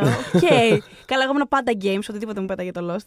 Ε, αλλά όλα αυτά λοιπόν, πολλά από αυτά μάλλον τα είχαν συζητήσει ήδη από εκείνο το meeting και είχε πει ο Κιούζ ότι επειδή είπαμε πάρα πάρα πάρα πολλά, Μμμ. Ξέραμε ότι από όλα αυτά που λέγαμε θα φτάνε στην οθόνη το 15%. Εκεί, τόσο περίπου. Οπότε φανταστείτε, δηλαδή κάπου τόσο έχει υπολογίσει τελικά ότι είδαμε στο Lost. Δεν ξέρω, δηλαδή να ήμουν μια μίγα σε αυτό το, σε αυτό το meeting. Τι στο καλό άλλο κουλό θα μπορούσαμε να έχουμε δει στο Lost. Ε, μ, να μιλήσουμε για τη συμβολή του Γιατσίνο. Θα ήθελα λιγάκι. Βεβαίως, Ο ναι. οποίος είναι ο συνθέτης της, της σειράς που λέγαμε και στο προηγούμενο επεισόδιο ότι έχει κερδίσει Όσκαρ για τη μουσική του app και γενικότερα συνεργάζεται πια πάρα πολύ με την Pixar. Ο οποίος ο, ο συνθέτης αυτός τον είχε ανακαλύψει ο Abrams. Γιατί ο Abrams είναι full gamer του κερατά, που παίζει Call of Duty. Ναι. Ε, και το Jurassic Park, το The Lost World, ε, Jurassic Park το παιχνίδι. Και Ναι. του, άρεσε, του άρεσαν πάρα πολύ οι μουσικές του. Οκ. Οπότε όταν έπρεπε να βρουν έναν άνθρωπο να κάνει τη μουσική του Lost που και καλός να είναι πολύ αλλά και να μην Στο τους... Alias δεν ήταν πριν. Νομίζω τον είχε και Ναι, στο ναι, ναι, Alias. μπράβο, συγγνώμη, στο Alias που είναι και Αλλά το... δεν το ήξερα ότι, τον είχε, ότι πριν από εκεί τον είχε βρει. Από εκεί τον είχε βρει λοιπόν. Χα. Ήθελε κάποιον να, να είναι πολύ καλός μεν, αλλά να μην ζητήσει και τον κούκο αηδόνι, ας πούμε. Ναι. Ναι. Και είχε βρει το Γιατσίνο, οπότε τον κράτησε και για το Lost. Και το πιο. ε, Η συμβολή του είναι τεράστια, δηλαδή. Είναι ανυπολόγιστη, θεωρώ. Ε, η μουσική Μμμ. είναι, είναι, είναι ανατριχιαστική Είναι πάρα και πολύ σήμερα δεν χαρακτηριστική έχει μουσική. πολύ χαρακτηριστική μουσική. Το Lost ήταν από τα ελάχιστα, απειροελάχιστα, απειροελάχιστα shows εκείνη την εποχή που είχαν ε, κανονικά Μπράβο. ε, αυτό. μουσική ηχογραφημένη από live orchestra. Το, η Ακριβώς. μουσική Ε, του είχε είναι πέσει- συμφωνία. Είχε πέσει σε μια Lost. περίοδο που όλοι χρησιμοποιούσαν πάρα πολλά temp scores, πάρα πολλά Ναι. τε- τραγούδια συνέχεια. Δηλαδή ήταν και στο απόγειο αυτής της μόδας. Ήταν ελάχιστες σειρές. Δηλαδή θυμάμαι ότι για κάποιο διάστημα παίζει οι μόνοι δύο συνθέτες συνθέτες ε, σειρών να ήταν ο Τζακίνο. Εγώ το λέω Τζακίνο, τέλος πάντων δεν έχει σημασία. Δεν έχω Α- ιδέα. α- αν μας ακούει, ας μας στείλει ένα μήνυμα. Γιατσίνο ή Τζε... Πώς το λες εσύ; Τζακίνο. Τζακίνο, οκ. Τζακίνο. Τέλος πάντων, Ε, ήταν αυτός και ο Μπερ Μακρίρι που έγραφε το, το Battlestar Galactica Ναι, και ναι, μετά ναι. έγραψε και το Terminator. Εντάξει, Ε, συγκλονιστική μουσική φανταστικός, του. φανταστικός Battlestar Galactica. συνθέτης. Χριστέ μου. Και ήταν αυτό, δηλαδή, ρε παιδί μου, σου έκανε πάρα πολύ μεγάλη διαφορά όταν μια σειρά είχε δική της original γραμμένη. Ναι, γιατί της δίνει σύνθεση. ταυτότητα. Αμέσως, Δεν άμεσα, θα χωρί να ακούσετε το. τα- Όλες οι σειρές είχαν το. τικ, τικ, τικ, τικ, τικ, Δηλαδή είχαν απλά κάτι. Ποιο; κάτι, κάτι, κάτι, κάτι αγοράς, κάτι ήχους, ξέρω, κάτι βάρε, κάποιο κάτι πυρούνια, ξέρω εγώ, στη, Πλάκα. στην κατσαρόλα. Κάτι πυρούνια. Α, μιλώντας για πυρούνια. Δεν είναι βέβαια πυρούνια. Οκ. Ναι. Όχι, για τα credits του Lost, έτσι τίποτα. Ένα, Μμ, ε, Να, α- βέβαια, ναι, να το, πούμε. τα credits του Lost, αυτό το. του- αυτό τον ήχο τέλος Μμμ. πάντων. Τον έφτιαξε. Επειδή, όχι, σοβαρά, εκεί σκέφτηκα. Αυτό σκέφτηκα με τα πυρούνια. Ο J.J. Abrams, όταν κάναν sound mixing για τον πιλότο, κάπως κάποιο λάθος έγινε, λέει, στην κονσόλα και είπε Α! Για ξανακάντε αυτό που έκανες. Ναι. Α, μου αρέσει. Και είναι ο ήχος του Lost που ακούμε το. του, Αυτό. Ε, έχω mixed αισθήματα για, το, για τους τίτλους αρχής του Lost, Για γιατί εγώ είμαι τεράστιο, δηλαδή είναι από τα μεγάλα μου φετίχ στις, ε, στις Αχ, σειρές. Ξέρω τι θα Οι πεις. τίτλοι αρχής. Ξέρω τι θα πεις. Πεθαίνω, πεθαίνω. Έχω, φε- δηλαδή δεν κάνω skip ποτέ, όχι τώρα με τις αιδίες του Netflix, ε, με τα κουμπάκια και τα skip και τις- αυτές τις μπουρδες και τα πέντε δευτερόλεπτα από τη ζωή μας θα κάνουν διαφορά. Ε, ποτέ, ποτέ, ποτέ. Δηλαδή, μπορεί να βλέπα. Δηλαδή, το- τι να σου πω τώρα, το Buffy που την έχω δει 8 φορές, Gilmore Girls, το έχω δει 4 φορές, εγώ όλη τη σειρά. Ποτέ δεν περνάνε. δεν τους έχω τα κάνει credits skip του στη Gilmore. ζωή μου, δεν Αυτό. έχω κάνει skip Ποτέ, τα credits. ποτέ, Ποτέ. Μ' αρέσει το, το τραγούδι. Όχι συγκεκριμένα. τσι- Μ' αρέσει να βλέπω τους τίτλου αρχής σειράς. Είναι, είναι η ταυτότητα της σειράς. Μ' αρέσει να βλέπω το τραγούδι, το μοντάζ των ηθοποιών. Μ' αρέσει πάρα πολύ αυτό το πράγμα. Οπότε Μ' αρέσει το πώς Lost- αλλάζει από σεζόν σε σεζόν. Μ' αρέσει πάρα πολύ αυτό το πράγμα. Έχω τρέλα. Το Lost το πρόβλημα είναι ότι επειδή έκανε μια καινούργιλα, Μμ. μετά οι άλλοι το κόπιαραν. Αυτό Το- ήταν η βλακεία. αυτό- δεν γι' φταίει το Lost. Αυτό, γι' αυτό έχω mixed feelings. Γιατί για το Lost. του τε- ε, δηλαδή, εμένα με νοιάζει αυτό το πράγμα που είναι στην αρχή να είναι κομμάτι του DNA της σειράς. Αυτό που κάνει το Lost είναι πολύ ταιριαστό για το Lost. Δηλαδή δεν θα ήθελα. Είναι και, πρα- είναι και πρακτικά δύσκολο γιατί έχουν ένα κάρο ανθρώπους στο cast ούτως ή άλλως. Αλλά Εντάξει, αλήθεια είναι ότι θα ήταν τρίλεπτη. σε κάθε περίπτωση, πες ότι κάνανε και μια μοντάζ. Δηλαδή βάζανε πέντε εικόνες και περνάγανε τα ονόματα στα γρήγορα. Μμ. Το κάνει το HBO αυτό σε πολλές. Μμμ. Δηλαδή μου. Π- Οκ. Δεν πειράζει. Ναι, ναι. Δεν, δεν χρειάζεται. Αυτό που μπαίνει σε focus το, ο Φανταστικό. τίτλος και είναι ένα, είναι ένα απλά. Τι έγινε που έρχεσαι σε focus και είναι, είναι πολύ ταιριαστό στο ότι είναι έτσι. Το δέχομαι πάρα πολύ. Το ότι μετά όλοι μπήκαν σε αυτή τη λογική. Έτσι, έτσι. Παιδιά, ε, με κάναμε κάνει να έξαλλο. δούμε... Το Grey's Anatomy είχε υπέροχους τίτλους αρχής και τους κόψανε. Γιατί, για να γλιτώνετε 15 δευτερόλεπτα, Έτσι, αλήθεια; Όχι, Κόψτε ένα έχει... εξωτερικό πλάνο, τι με νοιάζει. Έχεις εμένα; δίκιο. Ξαναείδαμε τίτλους εννοώ κανονικούς σε ευρεία, Μμμ. ας πούμε, εξαπλωμένους ξανά με το Netflix.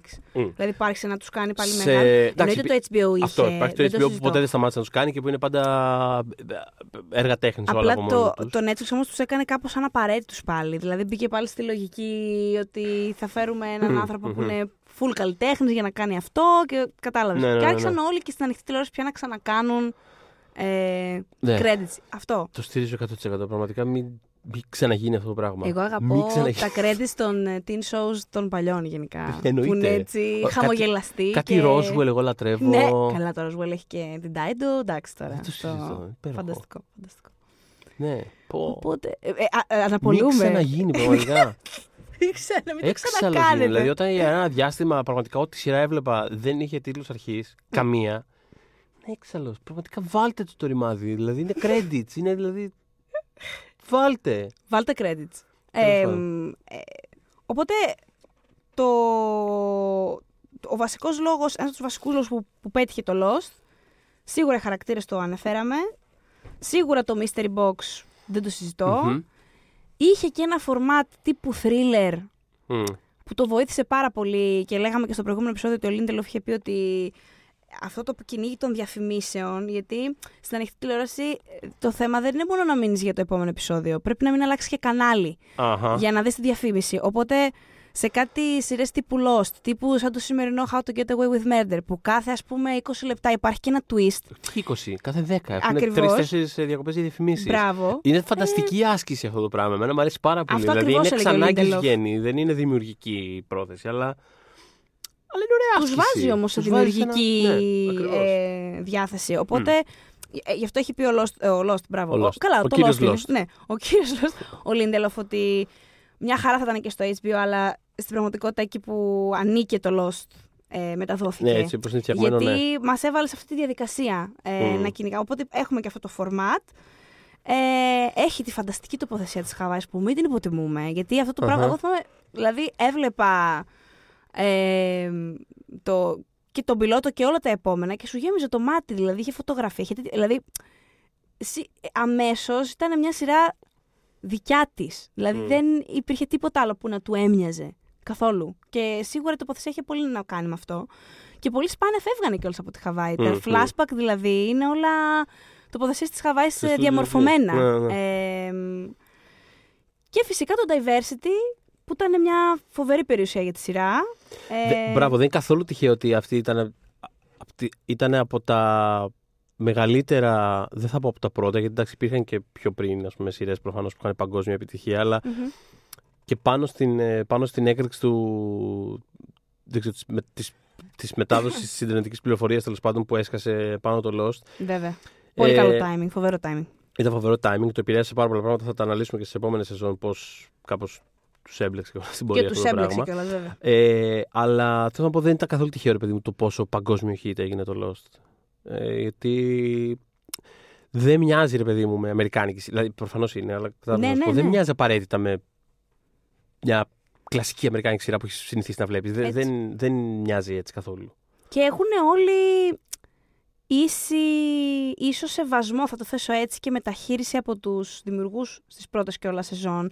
Γιατί προφανώς υπάρχουν κάποιοι που έχουν μεγαλύτερη έμφαση. Μμμ. Δηλαδή ο Λοκ, η Κέιτ και ο, και ο Τζακ στην πρώτη σεζόν υπάρχει εκεί έμφαση. Και ο Σόγερ τέταρτος, αλλά εκεί οι τρεις αυτοί νομίζω είναι Ναι, ναι, οι πιο ναι, ας πούμε. σίγουρα.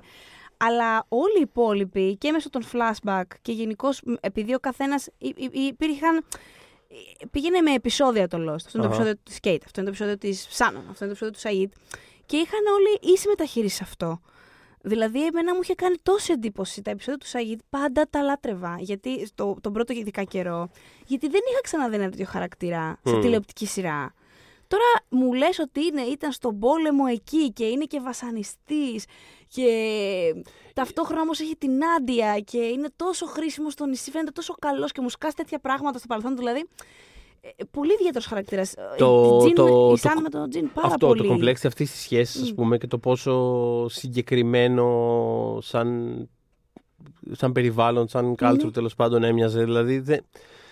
ήταν κάτι το οποίο α, θεωρώ ότι τελειοποιήθηκε κάπως αργότερα σε μια σειρά σαν το Sense8 για παράδειγμα.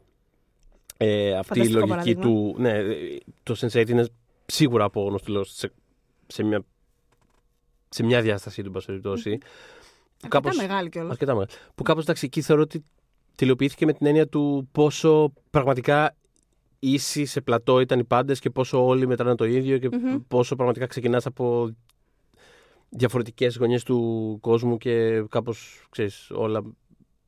No borders, ένα, ένα τέτοιο Ναι. πράγμα τέλος πάντων. Ε, αλλά, αλλά πραγματικά θεωρώ ότι ε, στο σημείο που το Lost το επιχείρησε αυτό το πράγμα δεν είχαμε δει κάτι Εγώ σίγουρα δεν είχα τίποτα παρόμοιο. σε μια, ε, σε μια, μια αφοσίωση σε τέτοιο βαθμό τέλος πάντων στο ότι τώρα έχουμε το επεισόδιο για, το, για, τον, ε, για την Σαν και τον Τζιν ξέρω εγώ. Μμμ. θα, θα, θα πάμε ρε παιδί μου θα, θα το δούμε αυτό το πράγμα, το εξερευνήσουμε τι σημαίνει δεν θα είναι απλά και ειδικά επειδή στα 90s και όλα στην Αμερικάνικη τηλεόραση υπήρχε πάρα πολύ το αυτό το ε, στο, στο cast να έχουμε και ένα μαύρο. Ναι, βέβαια. Κάπως Πάλι και έπρεπε ένα να υπάρχει μαύρο. αυτό το πράγμα. Δυστυχώς συμβαίνει και ακόμα. Σι- Σίγουρα συμβαίνει ακόμα. Ε, αλλά το, το, το Lost ήταν, ήταν σταθμός όσον αφορά αυτό το ότι δεν θα υπάρχει και κάποιος απλά για να υπάρχει, ρε παιδί μου. Όχι, θα, όχι. Θα, οκ, θα Και δούμε είχαν ποιος είναι και αυτός την ο άνθρωπος. ελευθερία ηθοποιοί κιόλας. Έχει αναφερθεί αρκετές φορές αυτό. Και στη, η περίπτωση της Σαν, ας πούμε, της Γιουντζίν Κιμ είναι πολύ χαρακτηριστική Μμμ. και του Ντάνιελ Ντέι Κιμ. Ο- Μπορούσαν να πούνε αυτό στο σενάριο δεν θα γινόταν ακριβώς έτσι στην Αχα, Κορέα, αχα, να το ναι. πάμε λίγο έτσι. Κατάλαβες. Η προφορά το ένα τ' άλλο. Δηλαδή υπήρχε και, υ- υπήρχε και μια σχετική συμβολή από τους, ε, τους ανθρώπους που ξέρουν κάπως καλύτερα την κουλτούρα τους δηλαδή. Ναι. Hollywood εκεί έξω. Ε, οπότε θες να περάσουμε στα... Γιατί έχω καταλάβει ότι το, εντάξει, πραγματικά ε, είναι η αγαπημένη σου σεζόν η πρώτη. Εγώ εμένα είναι η τέταρτη. Όχι, δεν είναι η αγαπημένη μου σεζόν η πρώτη. Είναι, φα- την έχω δει περισσότερες φορές από Ναι. κάθε άλλη. Και είναι, Είναι η βασικά- δεύτερη αγαπημένη μου όμως εμένα. Ε, Πιστεύω ότι είναι η δεύτερη Μπορεί. αγαπημένη μου. Ναι, ναι, ναι. μπορεί, μπορεί. Θεωρώ από τις πιο solid, πιο στιβαρές σεζόν που έχουν υπάρξει ποτέ στην τηλεόραση. Δηλαδή, Είναι, είναι σίγουρα Είναι πάρα απίστευτο. πολύ στιβαρή, ρε παιδί μου. Είναι όλα, επειδή είναι ακόμα στη λογική του. Είναι πριν απασφαλίσει, ναι, ναι, ναι. ναι. αλλά και πριν, ρε παιδί μου, κάπως αναλωθεί. ναι, ναι, ναι. πριν γίνει αυτή η κοιλιά του, λίγο κάπως. Δεν ξέρουμε πού να το πάμε, δεν ξέρουμε πώ να το τραβήξουμε, πόσο αυτό. Πόσα είναι- άλλα επεισόδια θα γράψουμε, παιδιά. Πολύ βασικό. Είναι θα ακ- έρθουμε σε αυτή τη Είναι συζήτηση ακόμα ρε στην παιδί μου πορεία. στη φάση ναι, του ότι okay, θα κάνουμε δύο-τρία επεισόδια για τον Τζακ, θα κάνουμε δύο-τρία επεισόδια για τον Γκέιτ, θα κάνουμε δύο-τρία επεισόδια. Δηλαδή, θα, θα το έχουμε, έχουμε. Κανένα Ναι. άγχος. Ε, ε, θα τους υπάρχει αναλύσουμε. Θεός. Έχουμε. Και είναι πραγματικά ρε παιδί μου αυτό. Δεν, το βλέ- δεν υπάρχει κακό κακό επεισόδιο. Δηλαδή, οκ, υπάρχουν λιγότερο και περισσότερο αγαπημένα μου, Ναι, ναι. αλλά είναι. Για πες μου τα αγαπημένα σου αν έχεις. Ε, Πει ο καθένας μας ένα top 5. Καλά, top 6 είναι στη δική Ένα μου χαλαρό. περίπτωση. Το, λοιπόν, okay, σίγουρα ο πιλότος, για τους λόγους που αναλύσαμε και πολύ περισσότερο στο προηγούμενο επεισόδιο. Ε, είναι το, το Walkabout, μάλλον είναι και το αγαπημένο μου, τη σεζόν, που είναι το επεισόδιο στο οποίο, ρε παιδί μου. Εντάξει, okay, ο πιλότος είναι αυτό το πράγμα που είναι από μόνο του, αλλά μετά είναι το Walkabout το επεισόδιο στο οποίο πραγματικά γίνεται σαφές τι είναι αυτό το πράγμα που θα βλέπεις. Ακριβώς. Δηλαδή Ναι, έχει ναι. το flashback ε, στο John Locke. Ε, έχει, που είναι και, είναι και φανταστική ανατροπή, αλλά το σοκ δεν θα το ξεχάσουμε ποτέ. Αλλά π- πέρα από το- την ανατροπή σαν ανατροπή, ρε παιδί μου, το, δηλαδή σε βάζει πάρα πολύ μέσα στο ότι okay, θα σου λέμε πραγματικά με μια κάποια αφοσίωση ιστορίες αυτών των ανθρώπων και το πώς φτάσαν ως εδώ πέρα. Και επίσης το Και νησί, το- το νησί και το δεν πώς- έχει έρθει για να παίξει. Το επίσης. δεν έχει έρθει για να παίξει, το ότι ε, πώς ας πούμε τα- αυτά τα τραύματα και αυτά τα, τα, τα, όσα βαρύδια τέλος πάντων κουβαλάνε ή όχι, καθ, τους καθορίζουν τώρα και το που πάνε από εδώ σε Μμμ. σχέση με το ποιοι ήταν πριν. Είναι πολύ, ας πούμε, αυτό ενδιαφέρον. Πες εσύ κανένα. Λοιπόν, ε, ο πιλότος, Ναι. Ε, το walkabout, ναι. για τους ίδιους λόγους. Το White Rabbit, το λατρεύω. Είναι το πρώτο. είναι το πρώτο, ας πούμε, τόσο κεντρικό Του Τζακ, ναι, του ναι, ναι. Jack, Α, που είναι που βλέπει τον πατέρα του στο δάσος και ναι, τέτοια. είναι, Ναι. και θεωρώ ότι δεν θα το πω υποτιμημένο, γιατί πάντα είναι πολύ ψηλά στις λίστες των rankings. Απλά ε, μ, του παίρνουν άλλα ρε παιδάκι μου λίγο το, το, τον κεραυνό, Ναι, το ναι, ναι, thunder ναι, ναι. του. Ε, είναι πραγματικά φανταστικό επεισόδιο και έχει να κάνει, πέρα, με το, πέρα από τον Jack, τον Μμμ. ίδιο εντάξει, ε, ξανά είναι ένα επεισόδιο που επανέρχεται πολύ και ειδικά προς το τέλος του σ- σε πολύ βαθύ characterization γενικότερα της ίδιας της σειράς και των γύρων του. Δηλαδή και του Τζακ και όλων. Ότι ε, εδώ μάλλον έχουμε έρθει να κάνουμε, χωρίς να το έχουμε καταλάβει, μια νέα αρχή. Αλλά δεν θα μπορέσουμε να αποτινάξουμε αυτά που μας έχουν συμβεί και είναι κάτι που θα βρίσκουμε συνέχεια μπροστά μας. Το White Rabbit το κάνει τέλεια αυτό. Μμ. Μ' αρέσει πάρα πολύ, ξανά lock ε, επεισόδιο είναι αυτό, το Deus Ex Machina, Μμμ. το οποίο είναι το επεισόδιο που τραυματίζεται ο Boone ε, και βλέπουμε περισσότερα για το πώς, ε, για το παρελθόν του, του Locke και όλη την ιστορία αυτή με το, τους γονείς του, όλο αυτό το χάος και έχει και το, το σκηνικό που νομίζω προς το τέλος του επεισόδιο είναι στο τέλος. Ε, λίγο πριν το τέλος, που ουρλιάζει στο νησί ουσιαστικά και χτυπάει γιατί δεν ανοίγει αυτή η ρημάδα καταπακτή Και, Και- σκάει το φω... αυτό είναι που σκάει ναι, το που φως, τη, ναι. χτυπάει την καταπακτή και λέει, σου, τους φωνάζει, σου δώσα τα πάντα. Σου έχω δώσει τα πάντα. Γιατί έχει αρχίσει να χάνει. Και έμεινα στον Θυμίζω Άσο. και τα. Και έμεινε στον Άσο κυριολεκτικά, γιατί έχει αρχίσει να χάνει και την αίσθηση ξανά των ποδιών του. Μπράβο, ναι, ναι. ναι. Ε, άλλο σοκ αυτό σε όλη τη διάρκεια του επεισοδίου. Μμμ. Δηλαδή, με σε φάση, τι, τι εννοείς τώρα, τι θα, θα- τι, τι, και τι θα γίνει. Ε, μ, και φωνάζεις, σου έδωσα τα πάντα, γιατί το κάνεις αυτό το πράγμα. Why, why, φωνάζει ο Τέριο Κουίν, φοβερό. ναι, ναι, ναι. Το Do No Harm, ε, που είναι το Ναι. επεισόδιο που πεθαίνει ο Μπουν. Αχα. Ε, εντάξει, φοβερό επεισόδιο. Και γενικώς. Θρήνος, θρήνος. Γενικά, εκεί σε έχει εκπαιδεύσει κάπου το Lost. Αρχίζει να σε εκπαιδεύει μάλλον ότι άμα δεις επεισόδιο που είναι κεντραρισμένο σε ένα χαρακτήρα και αυτός ο χαρακτήρας φτάνει σε ένα, σε ένα εξηλωτικό σημείο, έχει πεθάνει στα επόμενα πέντε λεπτά. Δηλαδή το, το ήξερα εγώ στις επόμενες σεζόν, παιδάκι μου, όταν ερχόταν αυτή τη στιγμή που βλέπα επεισόδιο για τη Σάνον, σου λέω εγώ. Και η Σάνον πια έχει πάρει, ας πούμε, το τελικό της μάθημα Μμ. και αυτό που πιο πολύ την πέδευε στα προηγούμενα κεντρικά της επεισόδια, πια μάλλον το λύνει, ε, ξέρω ότι θα πεθάνει. Δηλαδή τώρα, σφαίρα θα τη φάει, από γκρεμό θα πέσει, κάτι θα γίνει. Οπότε το Do No Harm ήταν κάτι τέτοιο για τον Boone, ε, που σβήνει με αυτό το Tell Shannon, I... Δεν θα πούμε τίποτα Shannon γιατί πεθαίνεις. Δεν έχω να πούμε τίποτα στη Shannon. Μεγάλο σοκ και αυτό στην πρώτη σεζόν, by the way. Ποιο; Ότι οι δυο τους που ήταν, δεν ήταν ακριβώς αδέρφια, ήταν δηλαδή. Χριστέ Μου μου. δίνεις ωραία πάσα. Να Μπράβο, πω κι πες εγώ την μερικά πάσα. κομματικά μου, γιατί τα δύο πρώτα τα, τα έχουμε κοινά, αλλά μετά διαφέρουμε. Μμ. Ε, εμένα στην πεντάδα μου είναι και το Hearts and Minds, το Φανταστικό επεισόδιο, επεισόδιο. το επεισόδιο του Boone, που είναι όμως για τους δυο τους κάπως Ναι, ναι. και κάπως. Μοιράζονται. Ε, ξεκινάει να εξηγεί λίγο αυτή την ε, παντελώς Σχέση. αρρωστημένη σχέση Παντελώς των ε, αρρωστημένη, δύο Δεν είναι απλά ότι. αδερφιών. Ναι, έχουμε ξαναδεί εντωμεταξύ. Ας πούμε, τα, τα θετά αδέρφια που. α, Και με την αφορμή του αφιέρωμα μας το 1999 που μίλησαμε με το Θωμάτο Ζάμπαρα για το Cruel Intentions, Μμ, είχαμε μμ, ξαναδεί. Ναι, ναι, ναι. Απλά αυτό το πράγμα, βρε παιδί μου, είναι έξτρα αρρωστήλα. Εγώ Όχι, θεωρώ. είναι, είναι πολύ ωραίο γιατί έχουν, έχουν και μια, δεν ξέρω, ένα, παίζει ένα συναισθηματικό κόλλημα. Είναι, δεν ξέρω, είναι σχεδόν εθιστικό αυτό το πράγμα που έχουν. Είναι πολύ. Πάρα δεν, πολύ. δεν ξέρω, μου βγάζει μια τρελή αρρωστήλα και μου αρέσει πάρα πολύ. ε, μ, οπότε ναι, αυτό. Ε, έχω το All the best cowboys have daddy issues. Μπράβο, Θοδωρή, γιατί στο τσακ δεν μπήκε στο, Στο τσακ δεν δικό μου. μπήκε, Ήταν το έβδομο. Που είναι το άλλο επεισόδιο του, του Jack που εμβαθύνει κάπως περισσότερο και, στη, και στα προβλήματα του, του πατέρα του και... Μμμ. Τέλος πάντων, έχει προβλήματα ο κόσμος, αλλά υπάρχει και αυτή η iconic σκηνή που θε- θες να το πάρεις γιατί... Έχω σε βλέπω γροθιά στον αέρα. Έχει γροθιά στον αέρα. που αρνείται να αφήσει τον... Ο Τσάρλι δεν ήταν... Ο Τσάρλι, ναι. Τον Τσάρλι έχουν να πεθάνει. κρεμάσει οι άλλοι. Μμ. Ε, και έχει σταματήσει να αναπνέει, δεν έχει παλμούς, δεν έχει τίποτα.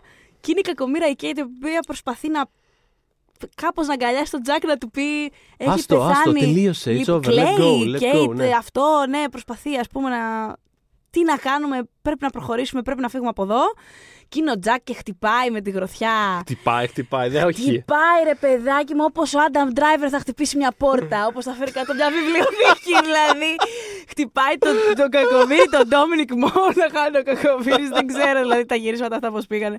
Με τόσο μένος. Όχι, θα ξυπνεί, όχι, θα ζήσεις. Και εκείνη την ώρα έγινε φοβερό characterization για τον Τζακ, γιατί ξέρεις ότι αυτός είναι ο άνθρωπος, γιατί ήδη σου, έχει δείξει, σου έχουν δείξει ότι είναι αυτός που είναι αιμονικός να διορθώνει τα πράγματα.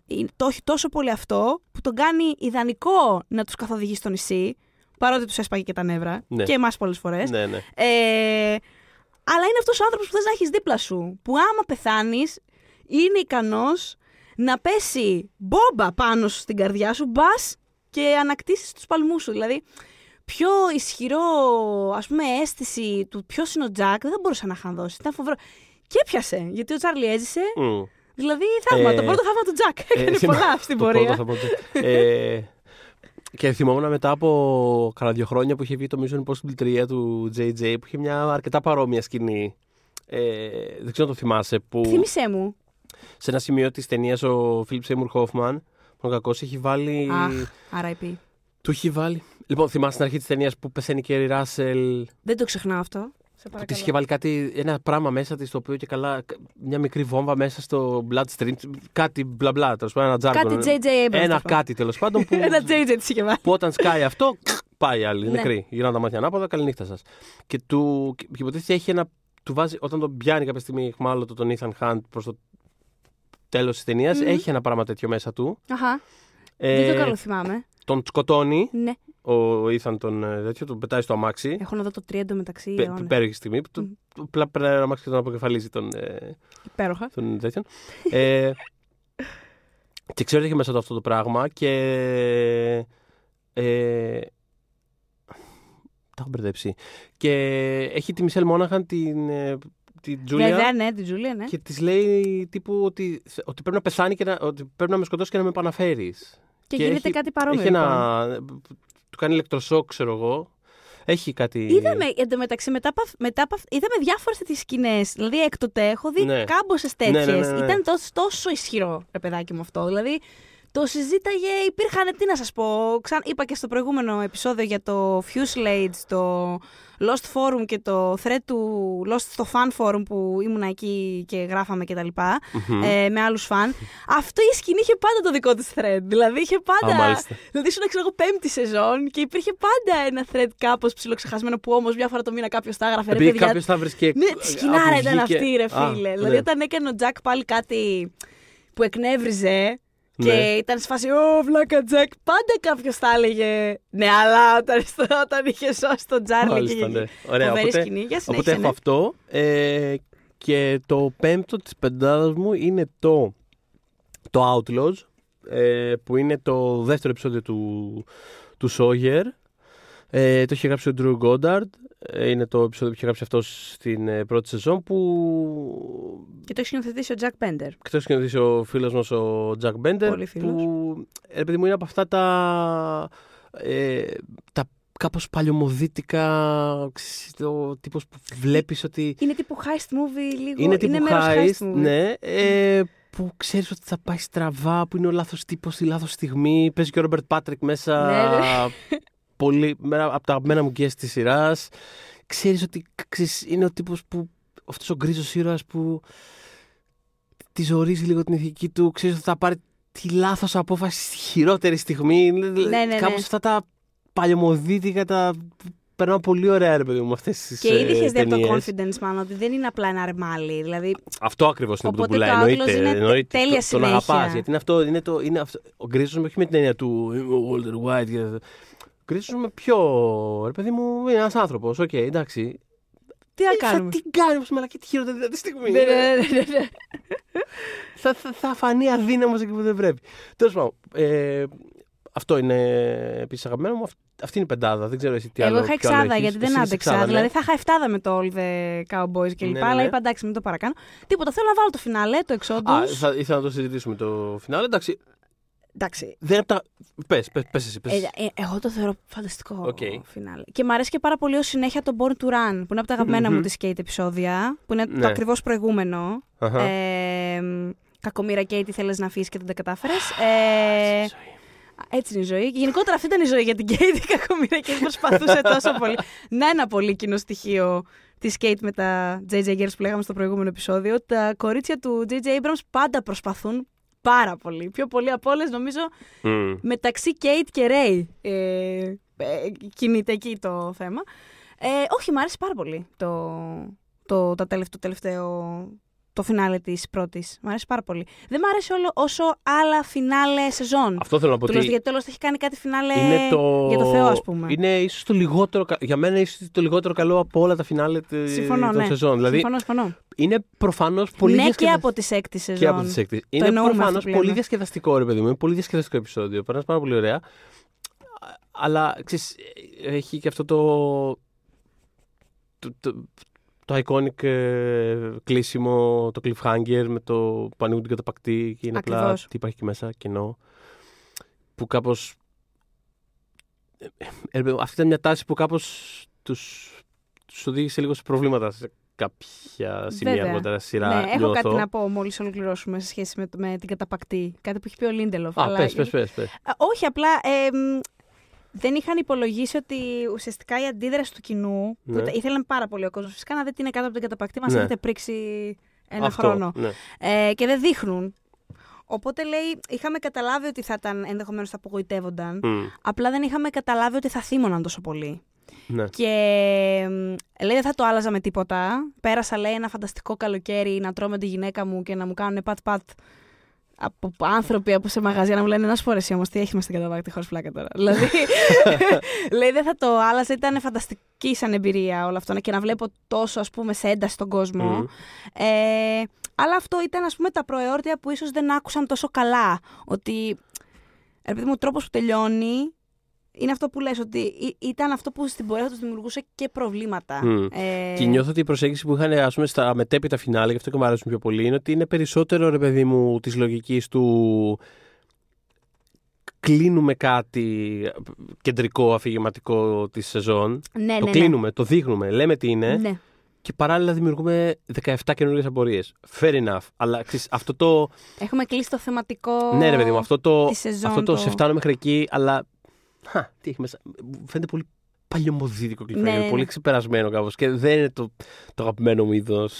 Βέβαια, οδηγήστε φοβερό άνοιγμα στη Οδηγεί δεύτερη σε σεζόν που θα φοβερό τη άνοιγμα. συζητήσουμε στο Αυτό επόμενο είναι αλήθεια. επεισόδιο. Οδηγεί φοβερό άνοιγμα στη δεύτερη σεζόν. Ε, Ε, απλά ξέρεις, νιώθω ότι α, ε, με τη λογική που ας πούμε αργότερα ανέπτυξαν το, το, το στυλ τους περισσότερο θα ήταν ρε παιδί μου, πώς να το πω θα, ίσως το φινάλε να ξεκίναγε ας πούμε όπως ξεκίνησε η δεύτερη σεζόν Πολύ Μπορεί σωστά. να ξεκίναγε έτσι Ναι, ναι, ναι. ναι. και για πάρα πολλή ώρα θα έλεγες πραγματικά τι, Τι είναι βλέπω, μέσα. ποιος Ναι. είναι αυτός ναι. τι βλέπω αυτή τη στιγμή και στο τέλος θα μπορεί να θα ένωνε. Δηλαδή θα κάναν κάτι τέτοιο. Θα, Ισχύει, είναι ισχύει. πιο κοντά στο, στο μετέπειτα. στη Όχι, μετέπειτα όχι, συμφωνούμε. προσέγγιση τους. Από όλα τα, τα φινάλε είναι το λιγότερο αγαπημένο μου, αλλά είναι μέσα, σ- είναι μέσα στα αγαπημένα μου τη σεζόν και δεν θα Μμμ. ξεχάσω και αυτό το πατατράκ που πάθαμε με τη σχεδία, έτσι. Δηλαδή, φτιάχνουν τη σχεδία, περιμένουμε τρίκι-τρίκι σαν τους Flintstones τη μισή σεζόν αυτή, αυτή η ρημάδα η σχεδία και γίνεται αυτό που γίνεται. Ε, δε- ρε, mind blown. Δεν το δεχω... Δε, ε, τα χάσα όταν έγινε αυτό το πράγμα. Δηλαδή, τι είναι, δεν... τι, τι βλέπουμε τόσα επεισόδια, τι θα γίνει τώρα;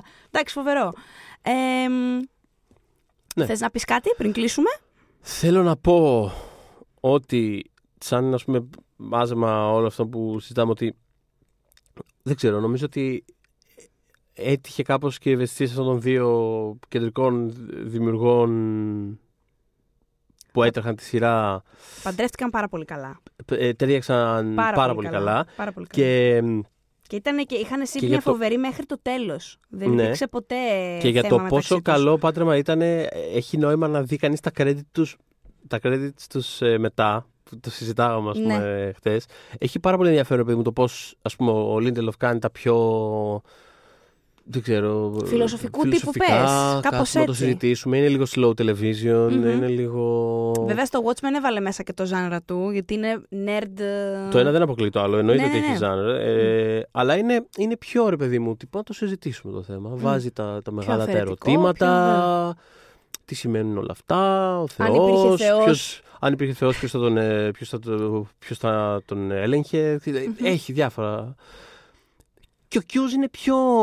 Ε, Οκ, θα κάνουμε την B-movie μας για φέτος. Πάμε παρακάτω, προχωράμε τις ζωές μας. Δηλαδή, κανονικά. Ναι, Ναι, ναι. Τα B-movies είναι πιο, πιο, πιο έχει κάνει το, το Strain, αν θυμάμαι καλά. Το Strain. Το Καλό Bates το Motel, Strain. ναι. Ε, έχει κάνει. Δεν, δεν ξέρω. Πιο, πιο μπει πράγματα, ρε παιδί μου. Όχι με με Ναι, ερωτική ναι, ναι. έννοια. Πιο. Δεν θέλω να κάνω πρεστής πράγμα. Θα κάνω.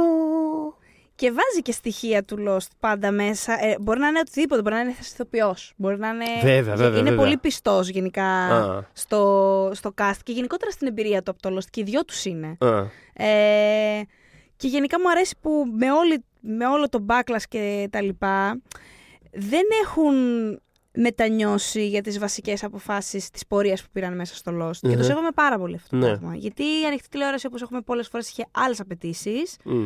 Ε, και πολλές φορές βλέπουμε δημιουργούς, πότε- κάπως, κάποιες φορές και πολύ δίκαια. Όχι παιδιά δεν έπρεπε να είχαμε κάνει αυτό γιατί πιεστήκαμε από το κοινό, από το δίκτυο, από οτιδήποτε. Οι δυο τους νομίζω έχουν κάνει πολύ καλή ειρήνη με το πώς ε, έγραψαν το Lost και πώς κινήθηκαν στην πορεία. Μμ. Και εξακολουθούν να έχουν πάρα πολύ καλή σχέση. Ναι, ναι, ναι. Θα Ε, ήθελα να δω ξανά συνεργασία τους. Πολύ κιόλας. Ναι, δεν, δεν ξέρω. Έχει, Δεν ξέρω πώς θα φαίνεται- μπορούσε να γίνει αυτό, δεν ξέρω, αλλά θα φαίνεται το να ήθελα. είναι καλή. Είναι αυτό, ρε παιδί Έχουν μου. μια συνεργασία μακρινή, αυτό που Ε, α, ναι, ανακαλύψαμε μπράβο, που χθες. στο, στο Watchmen ε, ένας από τους... ε, τι, σεναριογράφος Ναι, είναι σεναριογράφος, ναι. Είναι σεναριογράφος ο γιος του... ε, Ο γιος του- Carlton Hughes, ο ε, Nick το- Hughes. Ο Nick Hughes. Τον έχει πάρει ο Lindelof. ε, Όπως είχε πάρει ο κ. Τον Λίντελο. Ναι, πολύ γλυκό. Πολύ γλυκό, πάρα πολύ γλυκό. Ναι. Οπότε, ναι, τέλος πάντων, έχει πολύ ενδιαφέρον αυτό, ρε παιδί μου, ότι φαίνεται ο καθένας μόνος του πόσο τι- σαφή πορεία έχει ακολουθήσει Μμμ. στα δικά του στοιχεία και πώς του καθενός αυτά τα πράγματα που φαίνονται τώρα στο έργο τους που, την τελευταία δεκαετία, πώς με ένα περίεργο τρόπο είχαν ταιριάξει με του άλλου και είχαν βγάλει αυτό το κάπως πολύ κάπως μοναδικό πράγμα το οποίο δεν έχει, Μμμ. δεν έχει καταφέρει κάποιος να το... Δεν επαναλαμβάνεται, να το- μωρέ. να το Ε, ξαναπετύχει. ε, ε, ακούστε το επεισόδιο που είχαμε κάνει για τη σύγκριση μεταξύ Lost και Game of Thrones. Μμ. Γιατί υπάρχει λόγος που είναι το επόμενο φαινόμενο. Ήταν το επόμενο Μμ. φαινόμενο το Game of Thrones. Γιατί έχει κοινά στοιχεία. Αλλά δεν επαναλαμβάνεται το Lost όπως έγινε. Μμ. Ήταν και σωστό το timing. Ήταν η ώρα του Lost τότε. Οπότε μας ακούτε στο SoundCloud, στα iTunes, στο Castbox, στο Spotify και φυσικά μας βρίσκεται στο λογαριασμό ε, One Man GR, μία λέξη, στο YouTube. Όλα μας τα επεισόδια είναι εκεί. Μμμ. Και Ε, νομίζω- Ναι. Την επόμενη εβδομάδα θα κάνουμε ένα μικρό διαλυματάκι επειδή έχουμε, έρχονται τα Όσκαρ. Θα Ε, ναι, κάνουμε να μην μια τιμήσουμε το σπίτι μας. ματιά στη χρονιά ε, με τα δικά μας ε, τέλος πάντων βραβεία. Ναι, νιώθω ότι ξέρω ήδη που θα δώσω το βραβείο μοντάζ. Αλλά θα το... το inside joke αυτό θα έρθει στο επόμενο επεισόδιο. Πάρα πολύ αστείο αυτό που συμβαίνει, αλλά ναι.